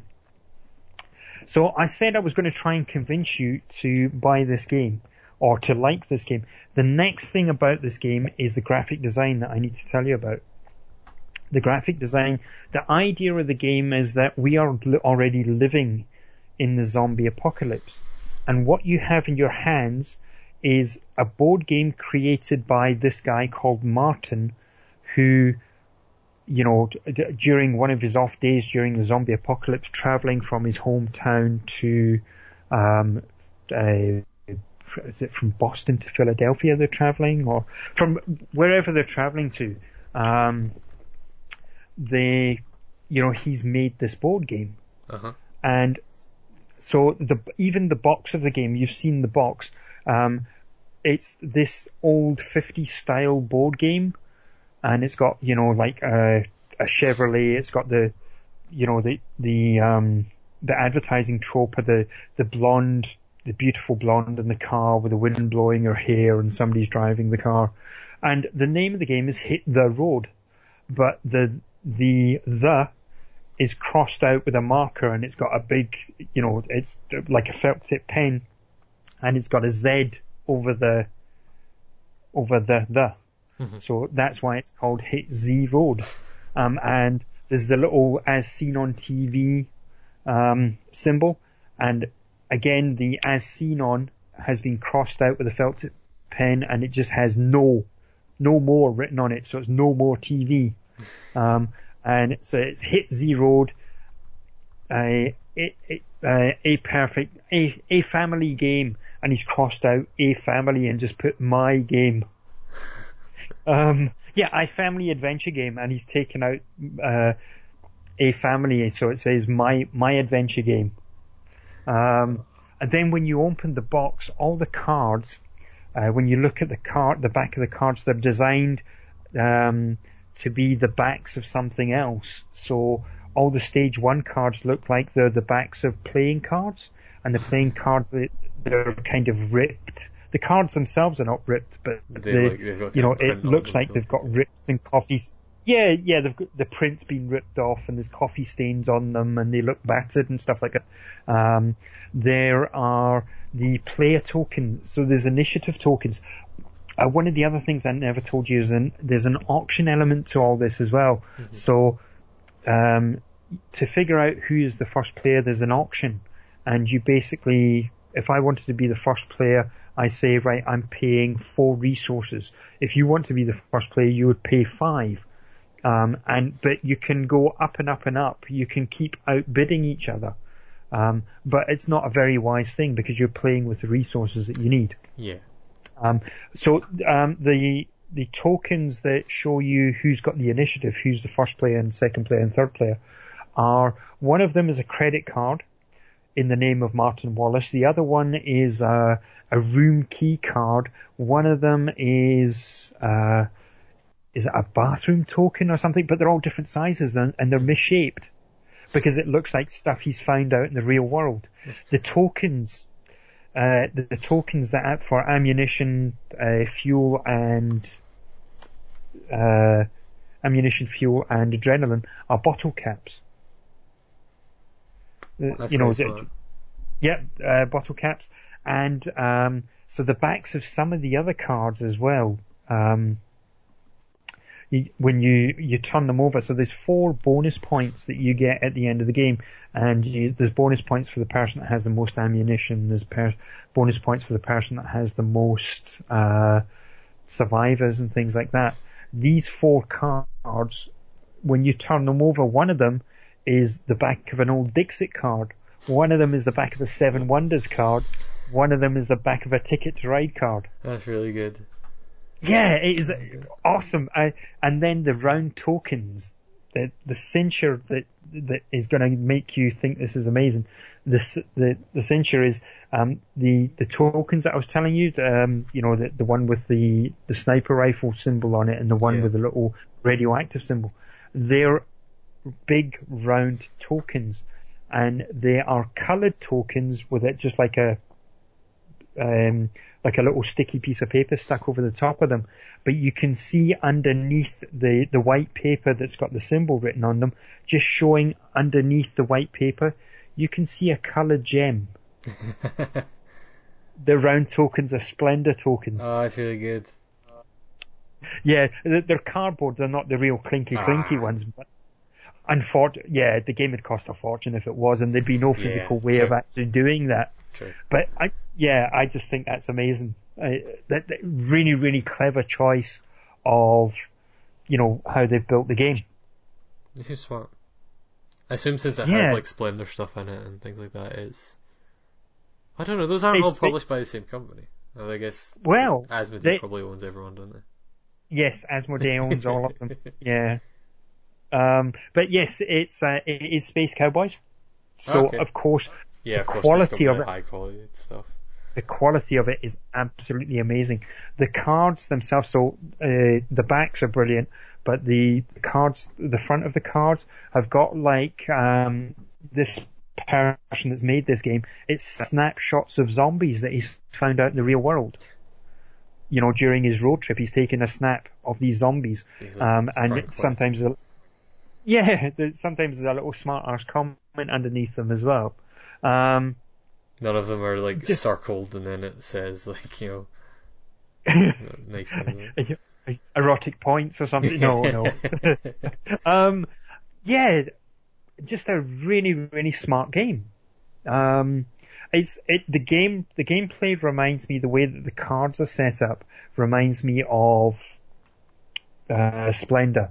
You know, it, it's kind of a a strange variation of Splendor. Um, uh, but then it's got this neat uh, auction mechanic where you are bidding because the other thing that you can do when you're the first player as well. Um, so I told you if you're playing a four game four player game, there's four paths that you can pick. Um, and how the, what happens is the first player, he builds those four paths. So he reveals, you know, he takes eight cards and he can put those eight cards in any order that he wants. Okay. So he can, so he can put two cards that maybe don't have any zombies on them, but they have victory points. He can put them together. So you, you know, the first player would be able to get two, you know, a couple of victory points for no spending no resources. It's free victory points. Um, or he could, um, he could put, you know, he could be very fair. And he could put all the, you know, a victory point paired up with some zombies, or he could just be a bastard and put zombie, you know, three sets of zombies and one set of, um, one set of victory points together. Yeah. So once he, once he's done that and built it up, then the auction begins. Uh, and you all bid. Now you, like I said, it, you could pass on the first round, but then when it comes round to you again, you can bid again. Um, so you can always bid. And the way the bidding round or the auction ends once everyone's passed. Um, and so you're always weighing up this option of, do I go in with the auction? Uh, you know, can I afford to say my limit is three, three resources? Mm-hmm. Um, and that's as much as I'm going to spend on the auction, or do you just, you know, you, you don't have to spend anything. You can say, oh, I'm bidding zero, so you don't pay anything. Um, but then you need to be happy with the fourth choice, and sometimes Yeah. that fourth choice may be fucking horrible. Yeah. Um, so yeah, really interesting things like that. The solo variant that I played, obviously there's no auction, so it takes that away. But what it does is the way the cards are laid out are slightly different. So the, the and you've only got three paths that you can choose from. The first path is both cards are played face down, they're blind, so you don't know what's behind them. The second the second path is uh, excuse me. What, the first card is face up, so you can see what it is. The second card is face down, you don't know what it is. The third choice, both cards are face up, so you know exactly what's coming up. Um, if you play the first choice, so the blind ones, when you're playing solo, you can pick as a bonus. You can pick any two resources and put them into your stockpile before you turn the cards over and see what's there. If you play the second choice where the, one of them's face up and one of them's face down, you just play the game as normal. You play that round as normal, no problems. If you play the second, the third choice where you can see both cards face up, you before you play the game, uh, play your round, you have to pay pay two choice two resources of your choice. Um, so it kind of um, it substitutes for the auction Yeah. a little bit, and it works really well. Um, Sounds cool. yeah, we, we need to get a game of it. I really liked it, and the solo option is brutal. I um I didn't survive. I got eaten by zombies. I was I, was doing means I was doing really play. well. Yeah, um, the thing is with it, I was doing really, really well. I had, I was playing smart.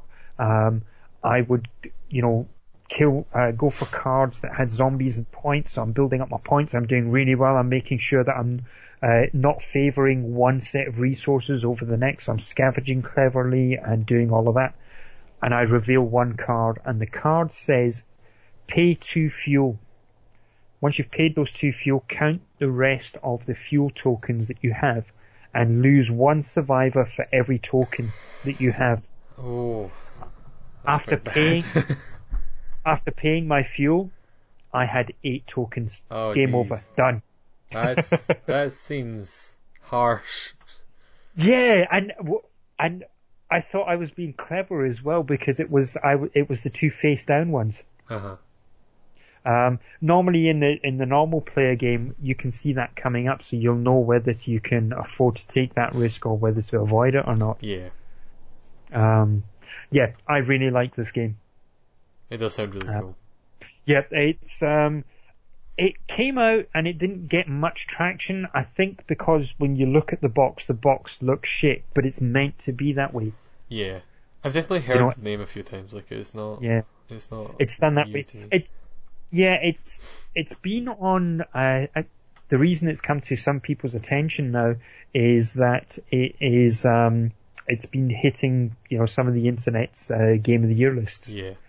Uh, and the reason I knew it was about, I knew it was at Essen, but I didn't bother with it because it had come out a couple of months before, and I always thought I'll pick it up at one point if I fancy it, Hmm. and then uh, it uh, shops weren't carrying it too much, and then the friendly local shop that we go to had um, they got some stock in, and I seen it and I picked it up when I seen it.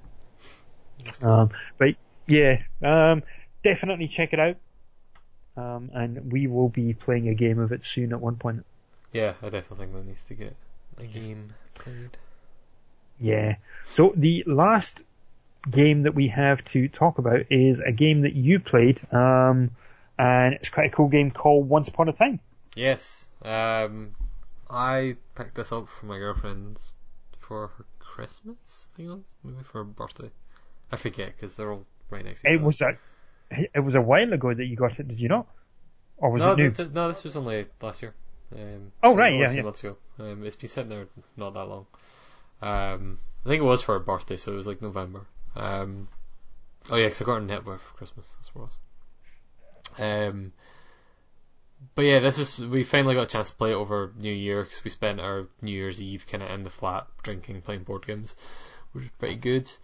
Um, and Once Upon a Time is basically a storytelling game where each of the players has a handful of cards that have uh, like events on them and or not even events they're much vaguer than that it's like um, objects or uh, people so people might say like you know brother or sister or you know woman or cook or something like that on it yes. Yeah. um, and then may have places, so it'd be like a village or a wall or a tower, stuff like that.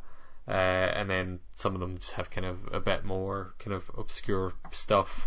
But the main thing is that everyone has a bunch of these cards and everyone has an ending card. An ending card will say, you know, they all lived happily ever after, or some variation, like something like that that you have to lead into. Your story has to Right. end that way. And uh, one player starts and they start telling a story, and the story is based entirely on the cards in their hand. So every t- that the main goal is you want to reduce your hand down to nothing, and then play your ending card. Uh, Right, and okay. You, you do this by telling a story, and every time you mention an element that is in your hand, you play that card. So Right. you might be like, once upon a time, you know, there was a brother and a sister, so you play down the sister card. Right. And they uh, spent all of their time climbing trees, and you play the tree card, that kind of thing. Um, Right. But then there's a bunch of rules for the other player to intervene and take over the story, or the other players, because you play it. We only play two player, we play it more. Where there's a bunch of cards that are specifically they have like a, an icon and stuff like that on them. Where if that type of card, like if it's a person or a location or something like that, was played before, you can then play that card and kind of interject into the story and go, oh, but then they went to, you know, this other village, this fishing village, and they did whatever, and you start telling the story yourself, and then you start playing your cards and doing the story. Uh, the other thing Right. is if they struggle, so if the other player, if the player telling the story starts to, you know, they they're thinking it through in their head and they're very clearly going slowly and struggling to get stuff out or repeating themselves, um, and you call them out on it, they have to draw cards. I think they only draw one card, they have to draw a card, so their hand gets a bit bigger again. Um, So you basically you're trying to tell a story and you're trying not to fall behind, basically. Um, and it's just this little back and forth thing if you try to tell a story, and also you have to. You're not allowed to tell anything that contradicts something that happened before, so c- players can call you out on that as well. So if you're like, oh, this sister had pink hair, and then later on say, oh, she had blue hair, someone could call you out and be like, no, she had pink hair earlier, you can't do that, and then they take over the story, and you have to draw a card again because you Right. messed up the story. Um, ah, okay. so it's basically a game about nitpicking people's stories. It's pretty good.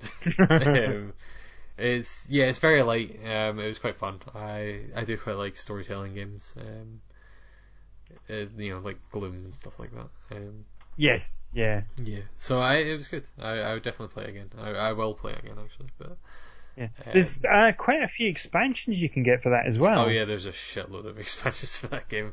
Um, yeah, there's tons, and there's a good amount of cards that come with it. It's not like it's lacking in content and they needed to bring Yeah. out. It's just I guess it's like the Doesn't it also thing. come with blank cards? It does, yeah. There's a handful of blank Yeah. cards in it.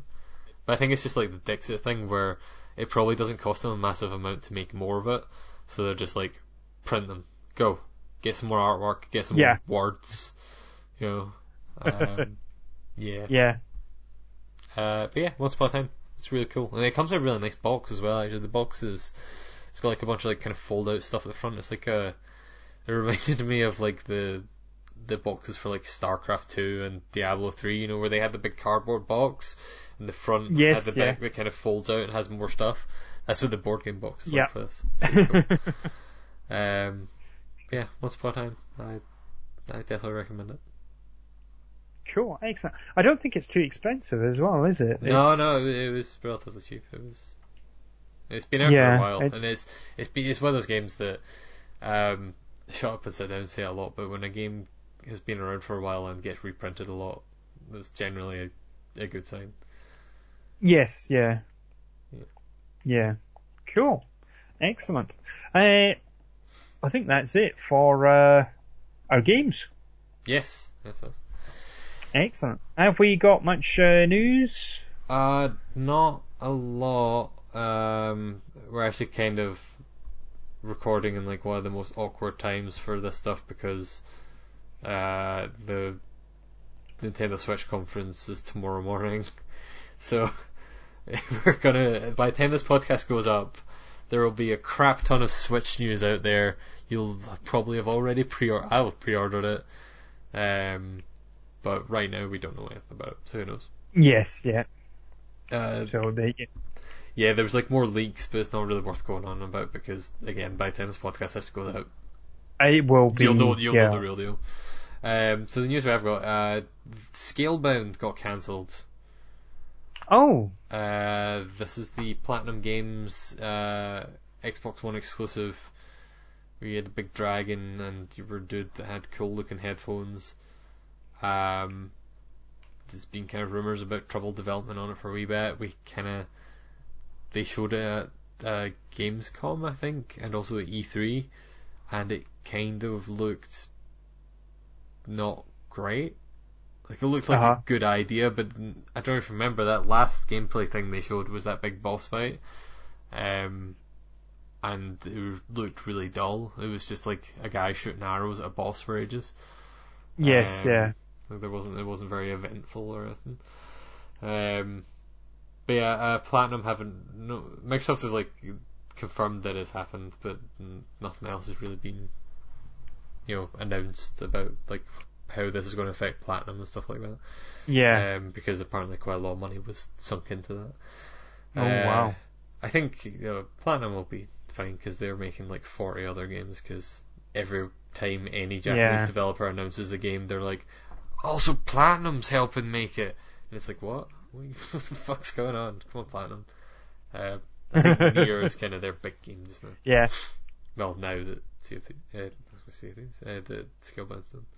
Um, but yeah, also it was quite interesting though because Microsoft announced it was cancelled, and also said that they still felt very confident about uh, Microsoft's or about the Xbox One's uh, 2017 release schedule, and listed off some specific games. So they were like Halo Wars 2, uh, Sea of Thieves, which I don't think had actually been announced was coming out this year, but presumably is Yeah. if they're talking about it. And the other one was Crackdown 3, which is probably pretty notable given the fact that they haven't mentioned Crackdown 3 in like two years. Like it's been kind of they Yeah, announced they- it and then yeah. didn't do it, didn't do anything. Um, I think the main rumors around that game are that because I don't know if you remember, but the main thing they were pushing with uh, that Crackdown 3 stuff when they announced it was that if you were connected online, they'd be using Microsoft's Azure servers, like the cloud stuff, to do cloud processing for physics to let you destroy the entire city basically if you were connected to a server.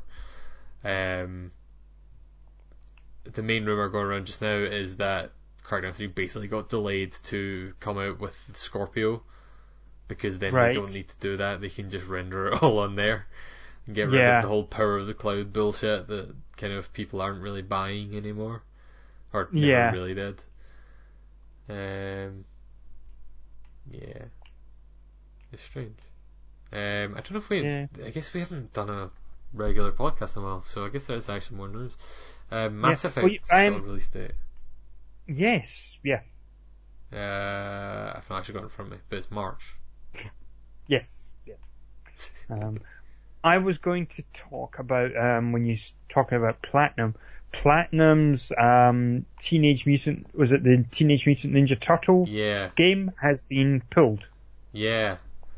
Presumably Activision didn't bother keeping up the TMNT license, and were like, ah, fuck it. Yeah, uh, which I thought was a bit of a strange one. Activision's done that a lot with licensed games recently. Um, like all the Marvel stuff has been up and down. Um, right. Like Deadpool got pulled for a while. Uh, Marvel vs. Capcom 3, I think, is still pulled. Uh, Didn't we just get Ultimate for that? though? Yeah, I think that one is still there, but I think the PS3 ones are still pulled. Um, and Marvel vs. Right. Capcom 2 as well for Xbox 360. Um, yeah, there's. I don't know if we'll see that one pop up again though, because from all accounts it was significantly worse than most of those licensed games. Right. Um, which is a shame because again, Platinum made some pretty great stuff. Yeah, they they have. Um, but yeah, the, the Ninja Turtles one didn't get.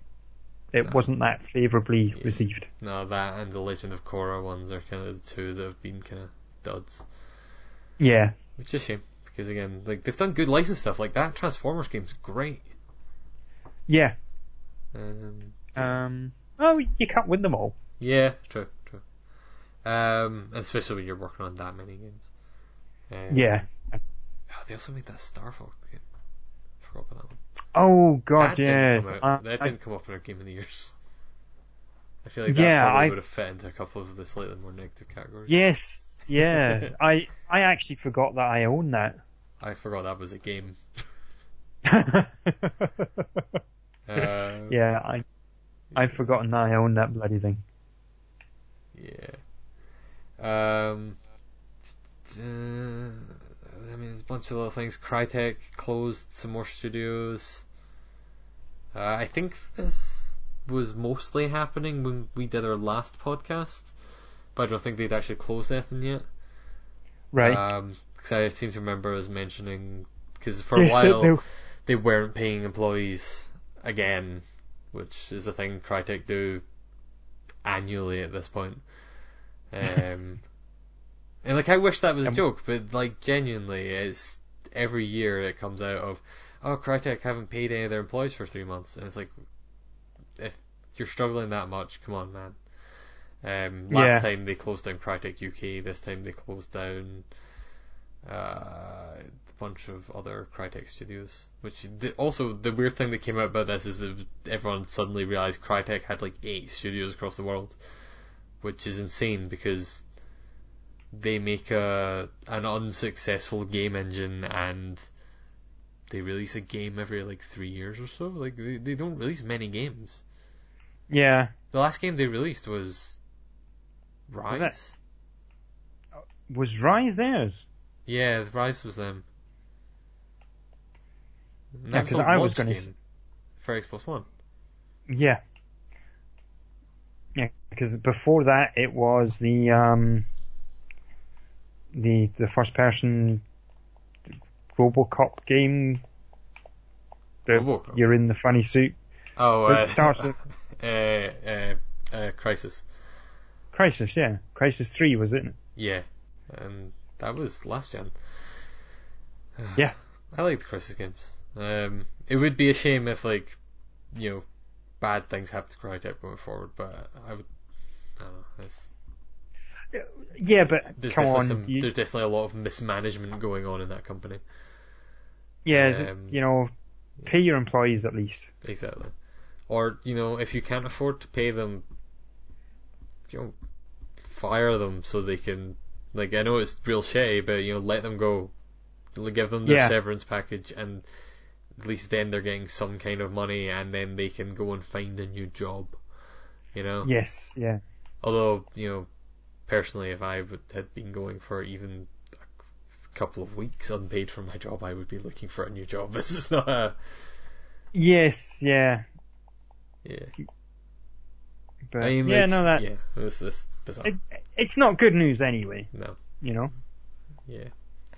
Um, some of those studios um, were studios that Crytek bought, and a couple of them have kind of announced that they're basically going to go back to the way they were before Crytek bought them, rather than actually closing down. Like all the people have kind of just stuck together and be like, "Well, we'll make a new company. It'll be the old company that Crytek bought," which is nice at least. I like I like that idea. Yeah. Um, da, da, da. Uh, Sony also it's lots of studio closes at the start of this year. Um, Sony closed uh, Guerrilla Cambridge. So this is the uh, they used to be the developers that made like MediEvil and things like that for PlayStation One. Uh, Yeah. They made Killzone Mercenaries for the Vita, which was a really good first-person shooter for the Vita. Um, Yep. Like way better than it had any right to be. Looked straight up like a PS3 game. It was insane. Um, and then also they most recently made RIGS Mechanized Combat League for the PlayStation VR, which apparently did not Right. sell very well, despite being a pretty good game. Uh, apparently, I've not actually played it, Right. Yeah. but that's a shame. Like I, I like those guys. I really like Yeah. MediEvil. Yes, and uh, the um the the Killzone game as well. Yeah, well, it's just that they only made the Vita one. Um, the main Yes. Yeah. Guerrilla studio is in Amsterdam. Right. Um, so like Horizon Zero Dawn is still being made. This doesn't affect it at all, Right. which is good, at least. Yeah. But still, that sucks. Um, yeah, that's all the news I've got. I'm sure there's others, but Sure.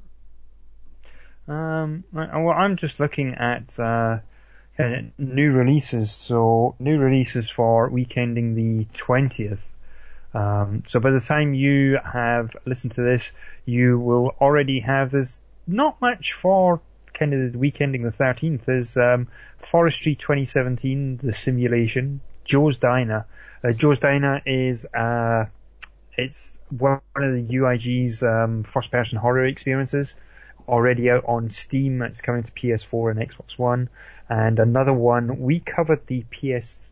Was it the PS3 version or the PC version? I think we covered the PC version way back in the Calm Down Tom days. Was Pine Pineview Drive, Really? which was very good. Yeah, um, very David uh, Lynchy, I believe. You know that um, murder in Hollywood kind of thing. oh yeah, I do Um, remember the Pineview Drive one. Yeah. Um, so coming out for weekending January the 20th, uh, we've got uh, Atelier Shallie Plus, Alchemist of the Dusk Sea for the PlayStation Vita. I imagine there'll be quite a few boobs in that one.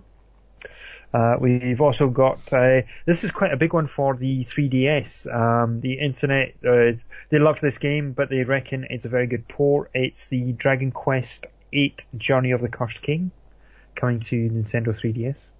Yeah, Uh, things about that one. I've never played it. I've never really played many Yeah. Dragon uh, Dragon Quest games. Yeah, th- there were a series I never got into because by the time they were on, I think it was like uh, number eight. Yeah, You know, I was already playing Final Fantasies and, and things like that. yeah. The only one I got Uh, super I- into was I think it was Dragon Quest Heroes. It was like a Game Boy game that was basically kind of Yes. had some Yeah. Pokemon elements to it. Um, Right. I really like that one. It was one of my Um, first portable games. Ah, cool. Um, so yeah, that's coming out. Um, also coming out for PlayStation 4, quite a big one. I, are you excited for this? Gravity Rush 2? Never heard of it. Um, I'm sure it'll be alright though. Yeah, yeah. It's not like you've pre-ordered it or anything. I pre-ordered the digital version, which was way more expensive Why did you do that? because I want it. I have that So- day off work. Oh yeah, no, this this is not going to be good, man. this will not be good. Uh, yes, Gravity Rush 2 comes out on January 20th, so uh, we probably won't see Kieran for a little while. Um, also coming out on that time for the PC is a game called Urban Empire. Uh, not 100% sure what that is. Uh, it's from Kalypso Media, so I'm guessing it's some sort of strategy simi type game. Yeah, some kind of city builder. Uh, yeah, Yep. looking at it on Steam, looks like some kind of city builder. Looks quite nice actually. Cool. Might Um, one out. Excellent. Uh, that's all I have for uh, new releases for that period. Yeah, there's a lot more coming out though. It's going to be a Yes. mental year. Nope, it will be. It's only So- going to get crazier. March in particular. Like, there's too much shit coming out in March. I'm like Yeah. Like, scroll down that release list, and then remember that the the Switch is coming out. Oh god, yeah, yeah, I see it. Right, like, fair enough. stuff. There's lots of stuff coming up, but uh, yeah, hopefully it will be a good year Yeah, for, I, for I've games. I'm forward to it. Um, Left 4 I- I- 5's coming out. yeah, I, I must say I'm getting more and more into the you know the, the board game side of things. It, it seems to be scratching the, the gaming itch for me these days. Mhm.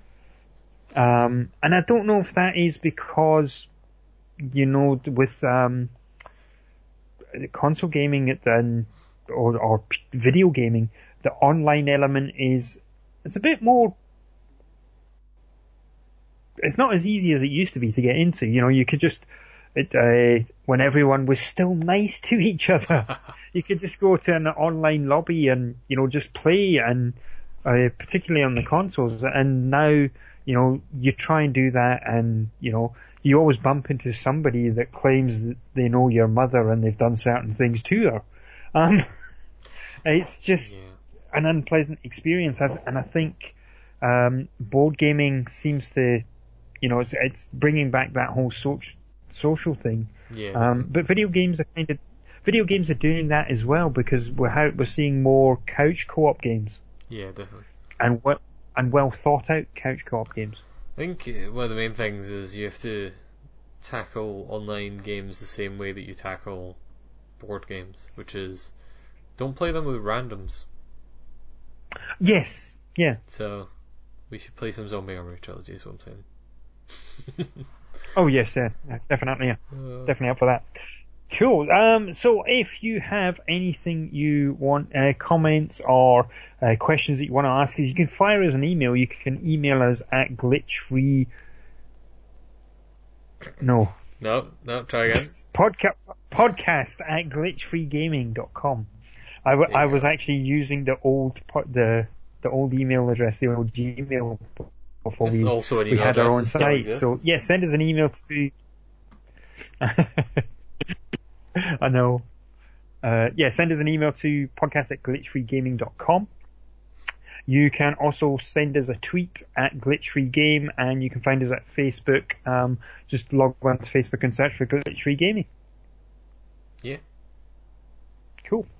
Um, eh, anything else that we've forgotten? Anything you wish to add? Um, go list their game of the year stuff if you somehow manage to skip it. It's there's a lot of it. The audio quality ended up not being super good, which was unfortunate. Um, but the discussions are still good. Yes. Um, and the last board game podcast will sound a lot better because we recorded it afterwards. Yes. Um, and again, there's really good discussions in that. We recorded far too much on that podcast. We did, yes, but it was it was a lot of fun as well. Yeah, definitely. I, I like you. You said that just there that you're kind of been more into the board games than the video games at the moment.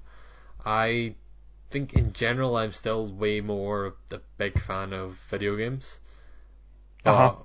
last year I felt more strong about board games than I did about video games. There was more games that came out that I thought were really cool. Um, Yeah. But yeah, it's yeah, go listen to those podcasts if you haven't. Yes, and if they're up, they should be up. yeah, well, hopefully, yeah. and then go buy board games. Yes, and then go buy all the board games. Yes. yeah, but Kickstarters. Yeah. That, look, we don't want to spend all your money for you or anything like that. It's just you're doing us a favor because if you buy them, then it means I can't buy them. exactly. Till the reprints come, shit, I forgot about the reprints. Oh well, fuck it. See years later. See ya.